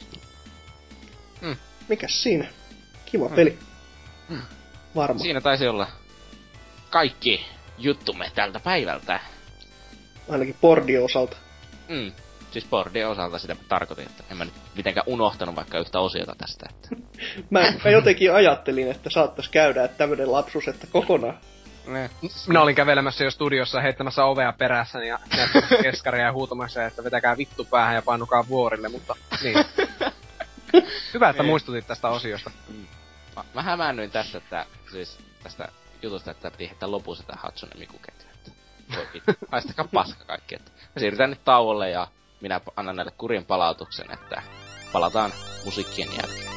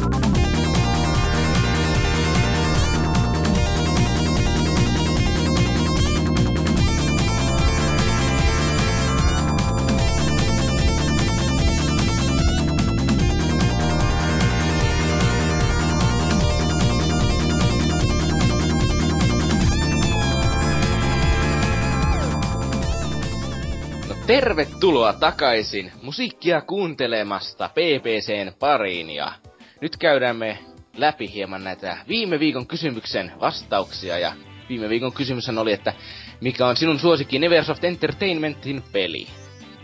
Ja niinku tällä ensimmäisenä kommenttina on täällä kaikkien meidän kuningas NK, Norsu Kampa, Nikka Kin, tällainen on sanonut, että niinku ensiksi tällaista pientä palautetta antanut meille, että Aftercast oli kuulemma parhautta, mitä ikinä PPC-historiassa on kuullut. Ja siitä kiitokset siis meidän editoijamme, sillä miehelle, joka nämä editoi, joka jääkö nyt nimettömäksi. En tunne. Mikäli en tunne kuka. Maestro. Puhujan mukaan hän on erittäin epäsuosittu YouTuberi, mutta... Joo, semmoista on vähän kuullut, mutta kaikki on vaan väärässä. Niin. Enkö minä saa yhtään kiitosta tästä, että minä vain puhun sen. musiikki oli parempaa, mun pölinä oli vaan siinä päällä. Kyllä se ehdottomasti teikäläisenkin piikkiin menee, että kyllä se oli loistavuutta. Se musiikki vaan korosti asiaa. Tuli semmonen oma hyvänen olo, kun piti mennä kuuntelemaan Aftercastia ja repesi omalle jutulle, mutta se oli vaan oikeastaan se sinun editointi siinä. Enemmän mua olisi, siis mä jäin miettimään sitä, että sehän se, mitä ihmiset ei kuulu, oli se, että sen jälkeen heti, siis ihan niinku seinään sieltä tuli Oselot, joka huusi, mitä vittua sä täällä möliset? Mietin monta pitkään, että laitaks mä sen mukaan vai en, mutta ehkä se toimi näin paremmin. Sitten yhtäkkiä olisi vaan katkenut se ääni saman tien siihen. Et sit tosiaan sen BTF-momentti. Se oli kyllä mukava irrallinen tollasen. Kyllä. Sitten ääni on täällä jatkanut. Mitä itse viikon kysymykseen tulee, niin kysymys on sangen lähellä sydäntäni, sillä kauniiden naisten keskuudessa minut tunnetaan myös nimellä Neversoft. Kiitos, Terkolle tästä. Mun piti lukea tämä pari kertaa ennen tätä käsitteä, koska mä halusin varmistaa, että mä en repeä ihan täysin tässä kohdalla. Sä et vaan tajunnut sitä, eikä ne sun piti lukea se muutamaan kertaan sen. Siis tää on tietenkin se totuus asiasta, mutta mä haluan kuvitella, että se oli eri lailla. Ja sitten sen vuoksi, koska näiden naisten kanssa oleilun sijaan pelaan mieluummin 3 ensimmäistä Tony Hawk-peliä, jotka ovat suosikkini Neversoftin pelikatalogista. Erityismaininnat Spider-Man-pelille sekä Bruce Willisin tähdittämän Apocalypse-pelille. Hyvä muuten, että mainittiin tämä Spider-Man, PlayStation 1, erinomainen Spider-Man-peli. Aikansa näiden erinomainen. Pitäis pelata sitä nykyään. Saisin sitten selville, että kuinka paljon aikaa on kulannut muistoja, mutta tämä Carnagella varustettu sarjakuvapeli oli kyllä lapsena kovaa kamaa. No, saattais kyllä kyyneleet ehkä nykyisin tulla, mutta paha sanoa, että itekin vähän sitä demoa silloin on hakannut, vaikka se kokonainen versio on nyt aikuisiällä tossa sitten hankittukin hyllyn. Odottamaan sitä aikaa, kun ei olisi töissä ja olisi aikaa pelata ja hetkinen. Eikö, niin siis, ei sulla olekaan muuta kuin aikaa, niin. Köyhä. Juuri köyhä. Ei. Ainakin nykyisin köyhä. Elämältäni niin köyhä, että täälläkin saatana puhuta ja apinoin kanssa videopeleistä. Tästä on kyllä vaikea mennä enää alas. Siis mä en kyllä tykkää sitä, että mua sanotaan apinaksi, mä oon mieluummin poro, mutta jatketaan kuitenkin. Asia selvä. Hatsuki, luepa seuraava viesti. Luen seuraava viestin. Zalera FF. Kyllä se Neversoftin paras peli on ensimmäiset Tony Hawk Alme-pelit. Tarkemmin sanottuna Tony Hawk's Pro Skater 2. Yksi lapsuuden ajan suosikkipelejäni ja edelleen mukavaa pelattavaa. Ei ole mennyt kuin muutama vuosi, kun viimeksi tuli läpäistyä jokaisella hahmolla Carrier 100%. Mitä vittua. Soundtrack myös timanttisen kova skeittipelille. No se on kyllä ihan totta. Ja hyvä peli on kyseessä, että... Siis tämä on hassua, koska eikö Chalera pitänyt olla paska pelata? No ei, se nyt ikään hankala on, mutta come on. 100% kaikilla. Joo. Tuo... Pro Skater 2 tuntuu olevan se yleinen suosikki, kaikkein yleisin, ehkä 3 kanssa. Sille, mä en ymmärrä miten, niinku NK Vitsin sanoi, että ensimmäiset 3, niin jos on pelannut niitä myöhempiä, niin minun on aina vaikea pelata 1. Tietenkin mä itse pelasin ekana jotain 4 ja sitten niin. Just ylläri, että 1 ei enää maistu sen jälkeen. Niin, siis pakostahan siitä on tultu eteenpäin, vaikka se 4 olisikin paska. Niin. Just, että jos aikana on pelannut, että jaa, Tony Hawk Pro Skater ja sitten what? Mullistaa kaiken, niin varmaan... Maistuu edelleen, kun palaa sinne sen äärelle. Tai justi ite, kun voi, tää on ihan paska. Niin. Täältä mäkin käytän tekosin, kun mä haukin jotakin vanhaa paskaa. Se on en pelannut, en kokenut mitään historiallista nostalgiaa tätä kohtaan, niin ihan paskapeli. 0-5. Äsken tuli muuten mieleen, kun puhuttiin sitä Battlefront 2, että Tootsi on ollut 8-vuotias, kun Battlefront 2 ilmestyi. Niin. On pelannut sitä kaverilla ihan munakovana. Hyvä. 8-vuotias. Oikea homma. Joo. No niin, paitsi jos munakovana, niin etenkin jos sun kaveri oli joku 50-vuotias mies. Battlefront saa ihan niinku taistelukentät vaihtu. Siirrytäänpä seuraavaan kommenttiin, Drifu.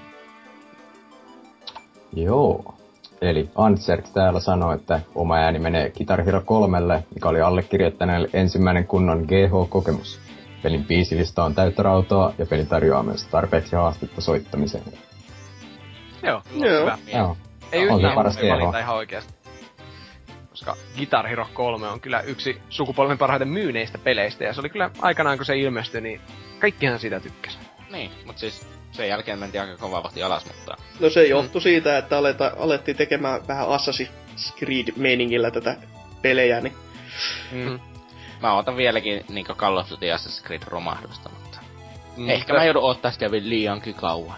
Sehän oli justi ihan naurettava. Joskus 2009 justi se meininki oli semmonen, että niille ilmestyttiin heämpään tahtiin Guitar Hero-pelejä, kun meillä ilmestyy BBC-podcastin jaksoja, että... Just jota taas kone on pistänyt jonkun, että jos ei muuten, niin jollekin DSlle 2 niitä. Niin, DS 2 joka viikko, silleen.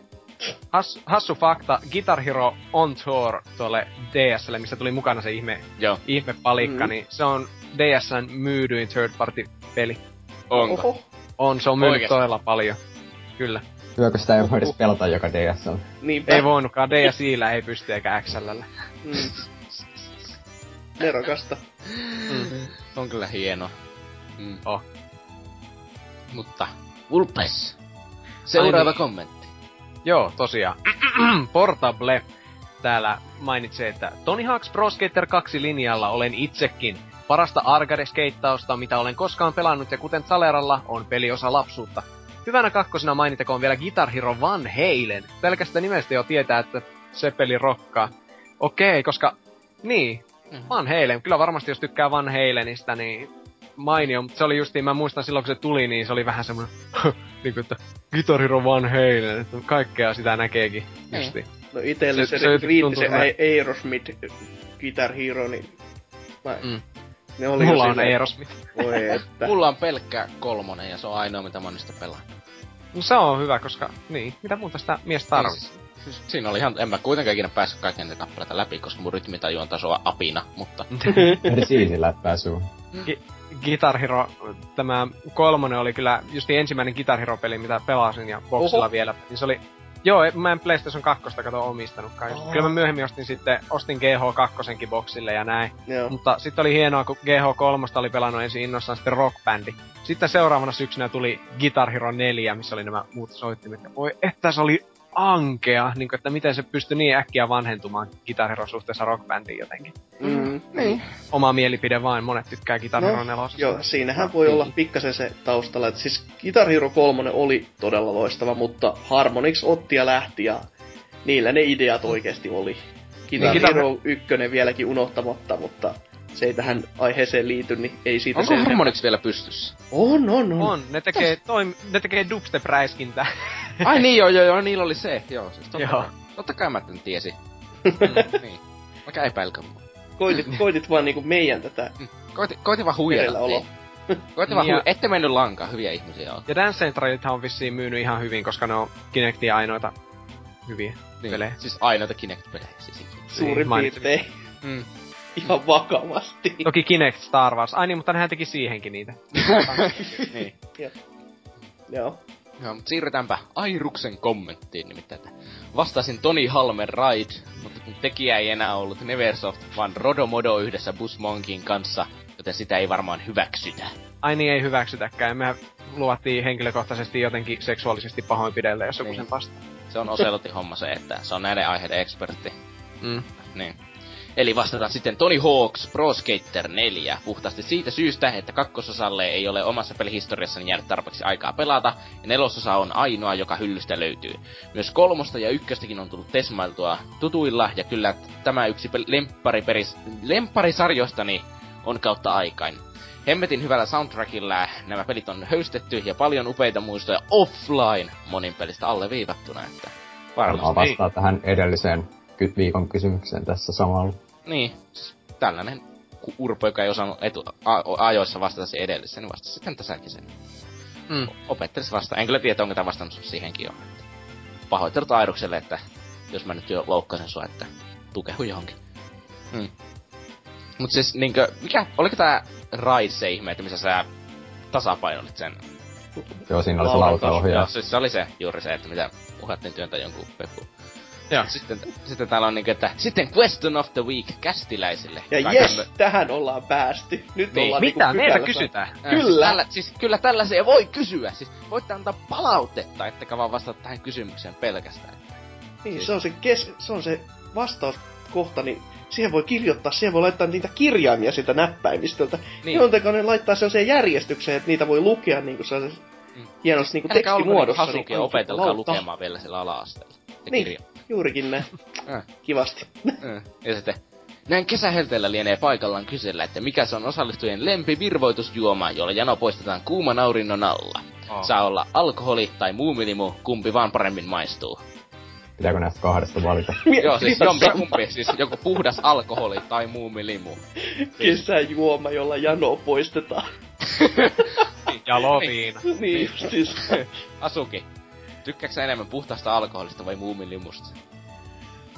Paha sanoa, siis jos noissa niinku vertailis, että jos alkoholia pitäisi vertailla, että niinku olut ja alkoholi, tai niinku puhdas viina, niin silloin menisi puhtaaseen viinaan, mutta jos niinku alkoholi muuten ja nää niinku hiilihapotetut lasten limsat jne, niin... Mikä teillä on muumilimsaa vasta? Ei se ole lapsille, se on... Ylipäätänsä siis niinku limsapuoli on niinku mielletty vähän niinku ehkä nuorempaa ikäryhmää. Vähän samalla tavalla kuin kahvi on vieläkin niinku vanhempaan ikäryhmään verrattaessa energiajuomat, jotka on sitten vastaavasti nuorten kahvi. Mm. Mutta kysymykseen, koska voisin vaikka vastata, niin kyllä mä vissyyn käännyn, koska se on halpaa ja se on vettä vaan ja siinä on happoja ihan perkeleesti. Hapottomu juttu. Ja kyllä, ja sen voi tarvittaessa sekoittaa sitten vaikka viinaa. Alkoholi. Sitä... niin. Niin, kato ihan niinku just, että sen kun sekoittaa viinaa ja laittaa sekaan, en mä tiedä, jotain sitruuna tai jotain mehutiivistettä, niin saa kuule semmosen neitimäisen drinkin, että nam nam. Sitä on päissään ennen kuin huomaakaan. Mm. Iso vissypullo vaan iso pullo viinaa, niin saadaan vähän isompi juoma kokonaisuuten. Kyllä korise. Onkin kuin onkin kaksi. Niin. Mm. Niin. No, minä haluan vastata myös tähän. Jos pitää, mä sanon ensin alkoholipitoisista janon sammuttajista kesällä, niin kyllä se on tuo tämmönen ihan neitimäinen juoma kuin Somersby siideri, joko omena tai sitten päärynä, niin ne on kyllä niin makeita, että niitä juo ihan janojuomaakin melkein. Niissä maistuu niinku joku päkäri. Joo. No, mainiota. Ja sitten alkoholittomista, eli niistä, mitä ehkä kannattaisi mieluummin juoda janoon kesällä, niin mä juon hirveän paljon jotain tämmöisiä kevytlimuja, niin kuin just jotain Pepsi Maxia ja tämmöistä, mutta ne ei oo mun valintoja, koska ne on mulle niin arkipäiväisiä, niin appelsiinijaffa on erittäin hyvä. Tai sitten joku Dr. Pepperikin on hyvä, mutta se ei varsinaisesti ole kyllä raikas, se on vaan hyvää limua. Mä oon oppinut tykkäämään siitä näin aikuisiän. No. Entä Drifu? Mä en alkoholia janoa, että se on ihan muuhun tarkoitukseen sitten, että jano yleensä poistetaan tuolla Pepsi Maxilla. Mm. Joo. Pari pulloa päivässä. Mä en ite. Toivottavasti 0,5 litran pulloa kuitenkin. Ei. Aina puolentoista. Ei siis jenki 2 litran sellaisia jättimäisiä. Kanisteri päivässä sellainen niinku. Se vaan maistuu paremmalta kuin ne sokeroidut. Olen ihan samaa mieltä, vaikka tämä on ehkä epäsuosittu mielipide. Ja Pepsi on paljon parempaa kuin Coca-Cola. Coca-Cola on ihan kauhean makea. Se on makeampaa. Nykyisellään joudun sanomaan, että joo. Mm. Jos olisi kysynyt 10 vuotta sitten, niin sitten olisi ehkä ollut asia eri. Oli ansti vielä kesken. Ei voinut hyväksyä mitään vitu. Ei, mut se... Mä ihan vakavikseen, niin Hartwall teki jotain sinne reseptiin, josta... Ei oo tietoa. Sen jälkeen se alkoi jostain kumman syystä maistuu lasivillat meikäläisen suus, jotenka en mä niinku halua sitä enää. Paljasta ainesosaa. en sit halunnut enää sitä niinku sen jälkeen maistella enempää. Mikäs siinä, että se ei makuaisti toimi. Mut siis mähän en ite tietenkään alkoholia juo, mutta siis niinkö... Jos mun pitää joku lempi, että mitä mä juon silloin, että mulla on janoa, niin en mä siis kaikista ehkä lemppari on tuo Mountain Dew Whiteout, mutta sitä ei oikein Suomesta tahdo löytyä, vaan sitä pitäisikin Saksan maasta importata. No, olipas eliittivastaus. Niin, se vitsi, se on hyvä oikeesti. No, okei, myönnetään. Niin. Niin. Siis se on se, mitä minä valitsen. Minun valintani. Mutta siirrytäänpä sitten sitä seuraavan kommenttiin Hazukin johdolla. Eikö siis? Enemmän kysymyksiä saa lähettää, nuo on kivoja. Niin, ehdottomasti. Niin, siis... on sehän mukava saada joskus jotakin keskustelukin tähän osioon, eikä vasta On vitu pakko.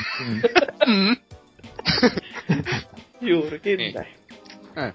Mutta joo, Demppa on tullut taas tänne ääriköimään ja todennut, että Tony Hawk's Pro Skater 3 itselläni lähimpänä sydäntä. PS2 alkutaipaleella tuli kyseistä tuotosta hakattua sut antaamuksella, ja Riossa sitä täydellistä kompoa haettiin tuntikaupalla serkun kanssa. Oi aikoja! Muisteluissa iskikin nyt kamala hinku ostaa se HD-setti. Joo. Ja sit täällä on myös Demppa kehunut meikäläisen aftercasteen, että... Niin, siis nyt sä voit luettua tavan jatkuvasti koko yön, niin kyllä se muna pysyy pystyssä. Into pysyy editoinnissa, kun joku kehuskelee aina silloin tällä.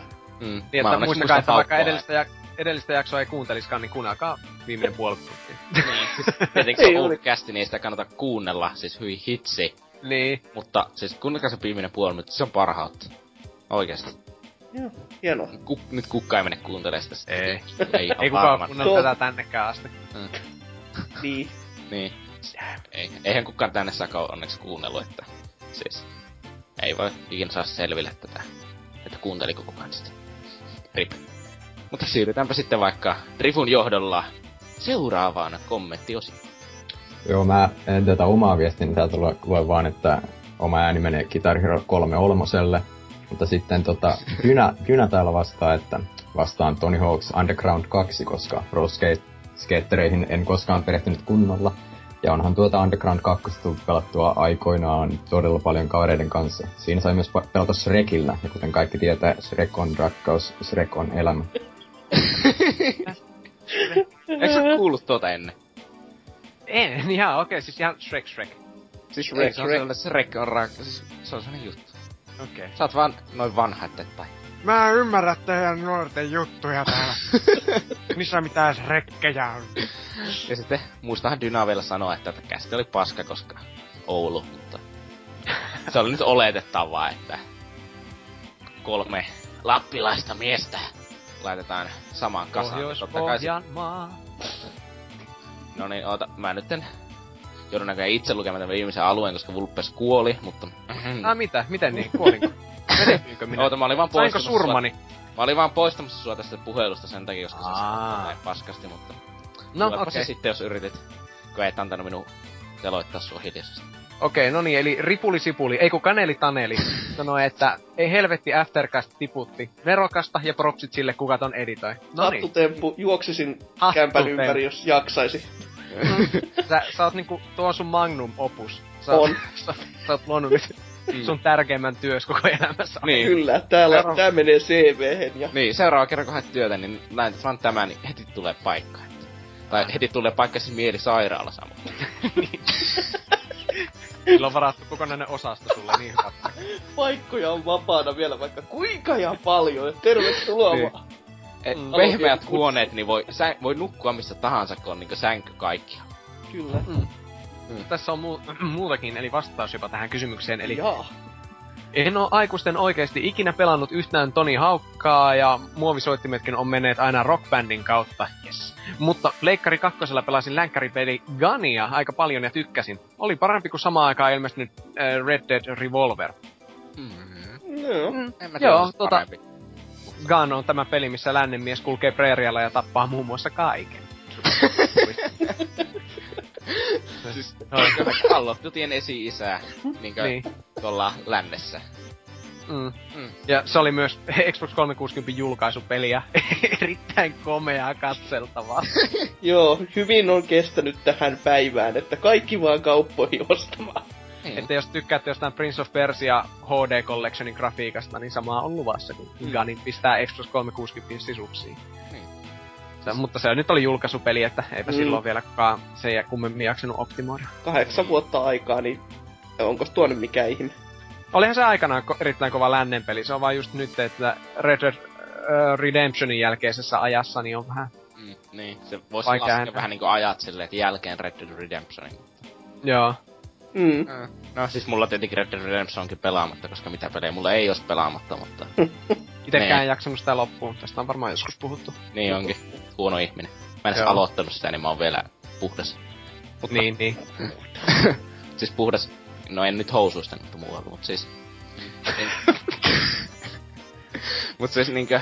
Kerropa, Hatsuki, mikä sinun lempi Neversoftin peli on?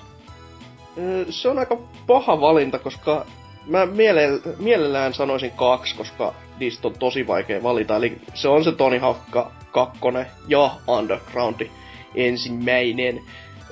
Tony Hawk 2 nyt lähinnä sen takia, että se on itsellekin semmoinen, mitä on tullut eniten pelattua.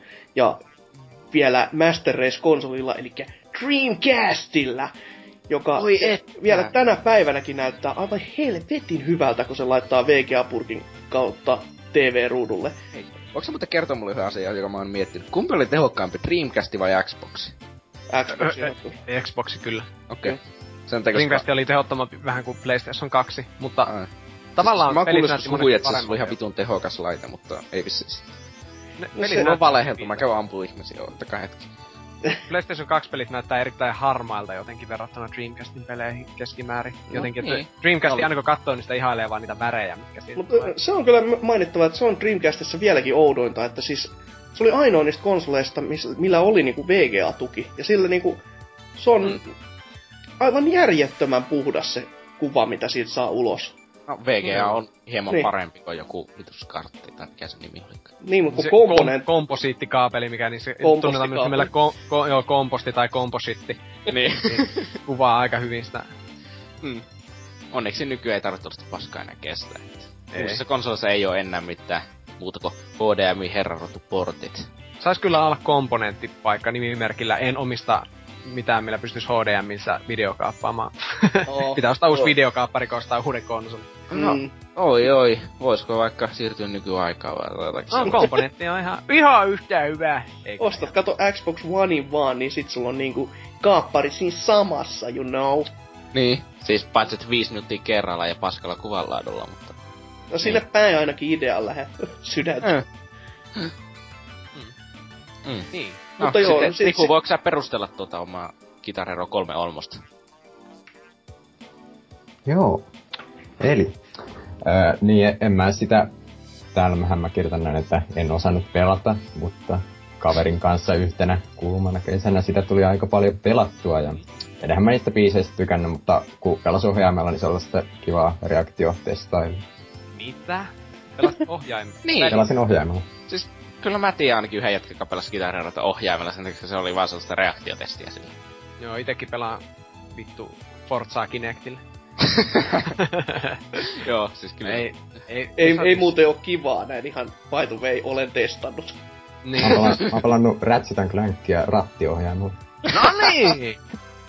Hyvä. Joo, siis niitä on niitä...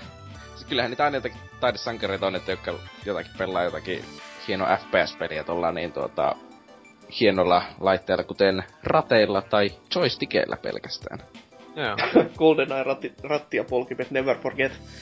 No niin, no ei se ohjaus varmaan huonommaksi ainakaan siinä pelissä menisi. Ei, kyllä se oli aika hyvä silloin, suorastaan. Silloin joskus. Kyllä. Valitettava totta. Ei enää varmaan nykyään ihan silleen. Ei todellakaan. Vaikka kuinka haluaisi ajatella, niin ei. No, siis te ootte vaan grafiikkahuori, mutta sitten... Vulpes voi vaikka kertoa, että millä se on huorannut nuoren.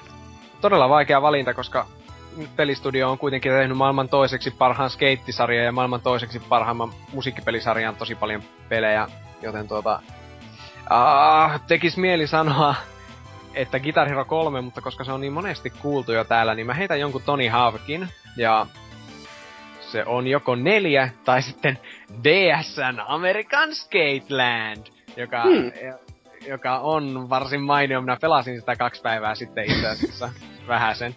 Ja se oli mahtavaa. Mä siitä taisin tuolla BBC niinku Facebookissa jotain siellä höpistä siitä, että... Oliko joo, mä sanon sen itse asiassa. Todella American Skateland oli... Ilmestyi vuonna 2005 DS:lle. Siinä oli mukana nettipeli. Monia siistejä ominaisuuksia, cel-shadattua grafiikkaa. Ja mitähän kaikkea siinä oli. Siinä pystyi just niin piirtämään itse siihen lautaansa kosketusnäytöllä kaikkia isoja peniksejä, joka ampuu spermaa. Semmoinen siinä oli nyt, kun sen käynnistin. Niin. Se on selvästi niinku tajuttu se innovatiivisuus, että sulla on tää kynä ja sä voit tehdä tällä jotain. Että ei oo vaan annettu niinku, mitä sä voit tehdä sillä.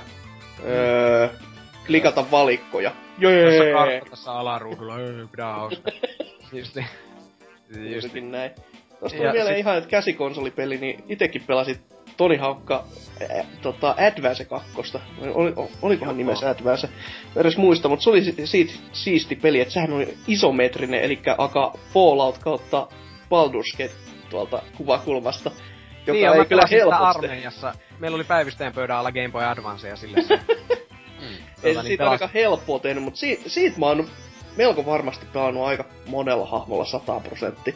Sitä tuli ala-asteella pelattua just silleen, koska se oli niinku sellainen pelilaite, jota ala-asteella muilla mukuloilla ei ollut. Ja sitten kun oli aikaa siinä, jos sattui vaikka kouluun menemään ajoissa, silleen että siellä joutui odottamaan. Niin hitsi, kyllä, huono lapsi. Kyllä, hyi. Niin se oli silleen ihan kivaa viihdykettä siellä. Varmasti. Tuossa vielä noista pari ominaisuutta, mikä mun on pakko mainita ennen kuin mä lopetan höpinän, niin siinä oli tosiaan vielä mahdollisuus siihen, että pystyi pelaamaan tästä Game Boy Advance kuvakulmasta, niin sanottu classic-kuvakulma, että se kamera seurasi tosiaan silleen yläviistosta, jos joku halusi mieluummin pelata sillä tavalla. Mm-hmm. Ne kentät oli siis ihan tuttuja vanhoista peleistä. Siinä oli täysin kolmiulotteisessa muodossa Alcatraz ja muita tämmöisiä unohtumattomia. Ja sitten siinä pystyi äänittämään itse semmoisen sekunnin mittaisen huudon aina, kun hahmo tekee spesiaalitempu ja toisen silloin kaatuu. Ja sehän oli mahtavaa, kun justi hahmo kaatuu, niin siellä kuuluu jotain perkele! Tuolla huonolla äänenlaadulla justiin. Meikä huutanut joskus jotain 15-vuotiaana, niin kun tekee tempun, niin yeah baby. Semmoinen niinku viesti 7 vuoden takaa menneisyydestä oli vaan silleen itkopurkussa, että tää oli niin hieno peli.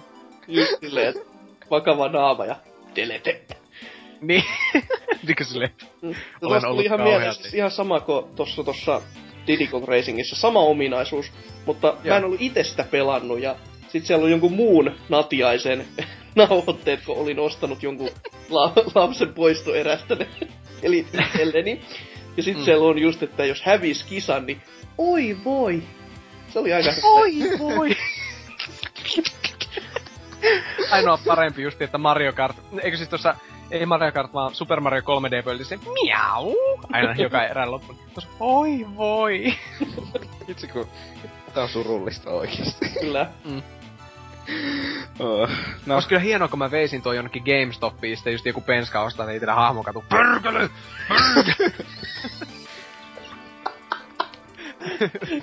Tätä olisi pitänyt niinku jatkaa enemmänkin silleen, että kauppaa vaan ostamaan niitä. Tai jos olisi GameStopissa ollut vaikka töissä, niin tehnyt ton niinku ammatikseen. Niin. Pikku lisäduuni, että... Oi itse. Uusi niin, sanakirja ominaisuus. Luulee tietenkin, että se on tarkoitettu silleen, se alkuperäinen älinäyttely on sellaista. Ja varmasti äitikin tykkää, että... Niin. Siellä on Activisioni palli heilumassa kirjaimellisesti ja Bobby Kotick saadaan pois sieltä korkeimmalta paikalta. No. Pitäis kai mun itekin tähän sitten vaikka vastata, että mä oon tietenkin yhtään Toni Halme-pelejä ole pelannut. Tai siis olen pelannut, mutta en ikinä yhtään omistanut, niin en silleen niinkö... Mulla ei minkäänlaista mielipiteitä niistä.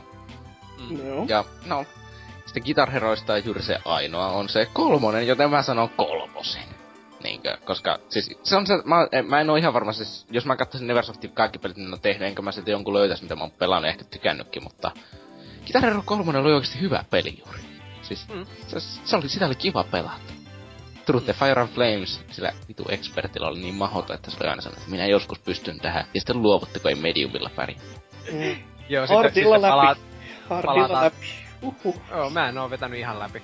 Se Vanin konekivääri-rippien jälkeiseen sooloon, niin siihen se päättyy aina. Joo, se on aika... Se on aika murhaava. Mut se tosiaan vielä silleen, että just True to Fire and Flamesia aina kokeilee expertillä, sitten palaa taas vetää easylle jotain slow ride. Niin, mutta siis True to Fire and Flamesilla harjoittelutilassa oli se mahtava, piti saada mahdollisimman iso prosentit sille, että rämbytti vaan ihan vitusti sitä niinkö kitaraa. Se oli hauskaa silloin, kun oli tyhmä ja pieni. Se oli hämmentävintä sen True to Fire and Flamesin kanssa, kun sitähän suurin osa kehotti, että se pitää pelaa niin, että sä laitat sen ekan noutin vaan soimaan, ja sit sä laitat molemmat kädet sinne niinku... Valmiiksi naputtelemaan niin. Ja kyynärpäällä sitten lyö sitä strummiin. Ei sitä tarvittanut edes lyödä, kato, kun sä ensimmäisen käynnistät, niin sit sä, jos sä pidät komboa yllä, niin sit se toimii koko ajan. Sun pitää silti joka viides trummata, että ainoastaan... Joo, siinä on tosi monta hopoa, mutta ne kaikki ei ole hopoja, että joku pitää myös trummata.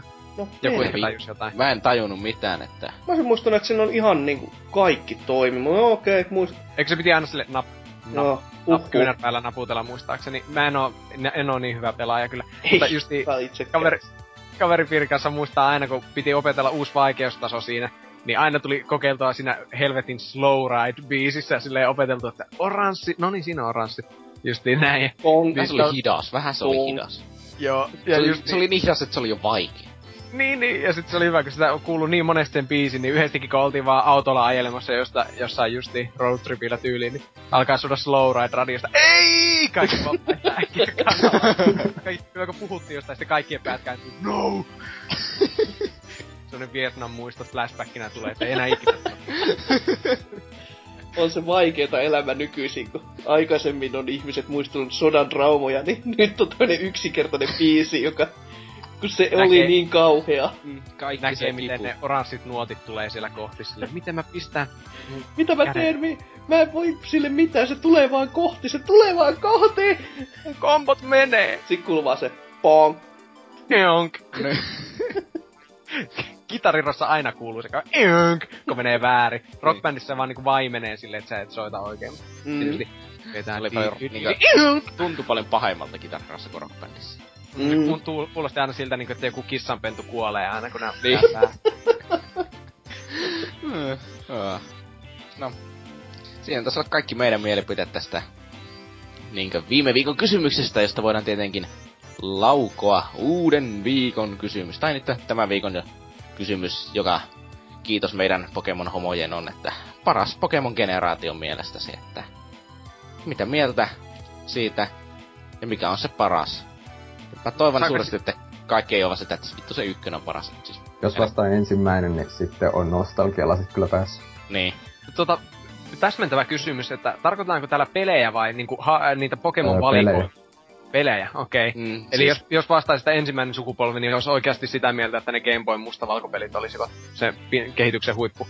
No ei ne välttämättä siis kehityksen huippu, mutta... No ei, mutta se mitä mieluiten pelaisi. No niin, siis jos sä nyt sun pitäis ottaa joku niistä kätössä, niin jos se lähti se alkuperäisen Game Boyn se... No mulla on tuossa tuo Yellow tosiaan tuossa Game Boy Playerissa niinku avuksissaan noin. Se lähti. Mullakin oli yksi kaveri siellä alassa, joka siis vittu joka välitunti hakkas Game Boylla sitä sitten vuonna joskus 2005. Joka välitunti se hakkas Game Boyta ja isommat pojat sitten hakkas sitä. Joo, minun lapsuuteni. No niin. No, mitkä fiilikset on pikkupojilla tästä jaksosta? Drifumies, mikä on mieliala? Ihan jees. Kiitos tästä. Sille, ihan jees, mä menen tapaan itse tuon. No, sitten. Ei tästä oikein muuta voi sanoa. Ihan jees. Ja siis mikä siinä, siis silloin kun joku on, siis mikä se, ihan kiva peli on ihan paska, että... Tästä voi jatkaa varmaan vaikka Vulpekseen.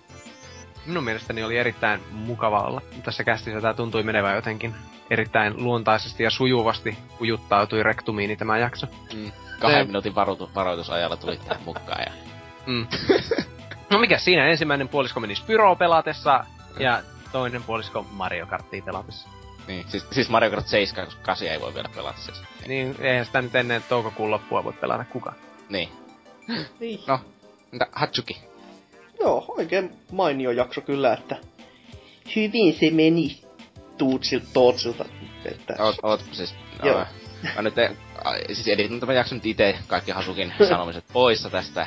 Niin silleen, että jakso oli sit teikäläisen ääni vaan erittäin hyvä, tykkäsin 5/5. Sitten puhdasta hiljaisuutta sen jälkeen. Mutta siis joo, oikeesti vakavasti puhuttuna, niin tykkäsin, flow kiva, aluksi nukutti aika lailla, mutta nyt on hyvin herännyt ja se on niinku vähän päinvastainen jakso siinä mielessä, että yleensä on sellainen intoa täynnä ja nyt mennään ja sitten jälkikäteen on semmonen, että ei jumalauta mä kuolen fiilis, mutta nyt on niinku just toisinpäin, että jotain on onnistuttu tässä. Verenpaine nousee, eikö suuttumus? taso nousee. Veren kierto on palautunut normaaliksi vitutuksen niin myötä. Minä itse Kaivos sanoi, että tykkäsin tästä, että minulla oli tällä kertaa valtaa, eikä minun tarvinnut teidän vitutuksia kestää. Mutta siis, joo, lähdetään tietenkin siis ihan stressaava, ja tämän jälkeen mennään tuonne Oussiin sydänsairausklinikalle kattelemaan, ettei kohtausta tule, mutta sitten ehkä ensi viikolla jotakin lisää aiheesta. Joku voisi vaikka laskea, että onko ensi viikolla tuossa jotakin erikoiskästiä, maybe. Mutta nytten PPC kuittaa ja sanoo, että hyvää yötä ja neikreiden kuvia.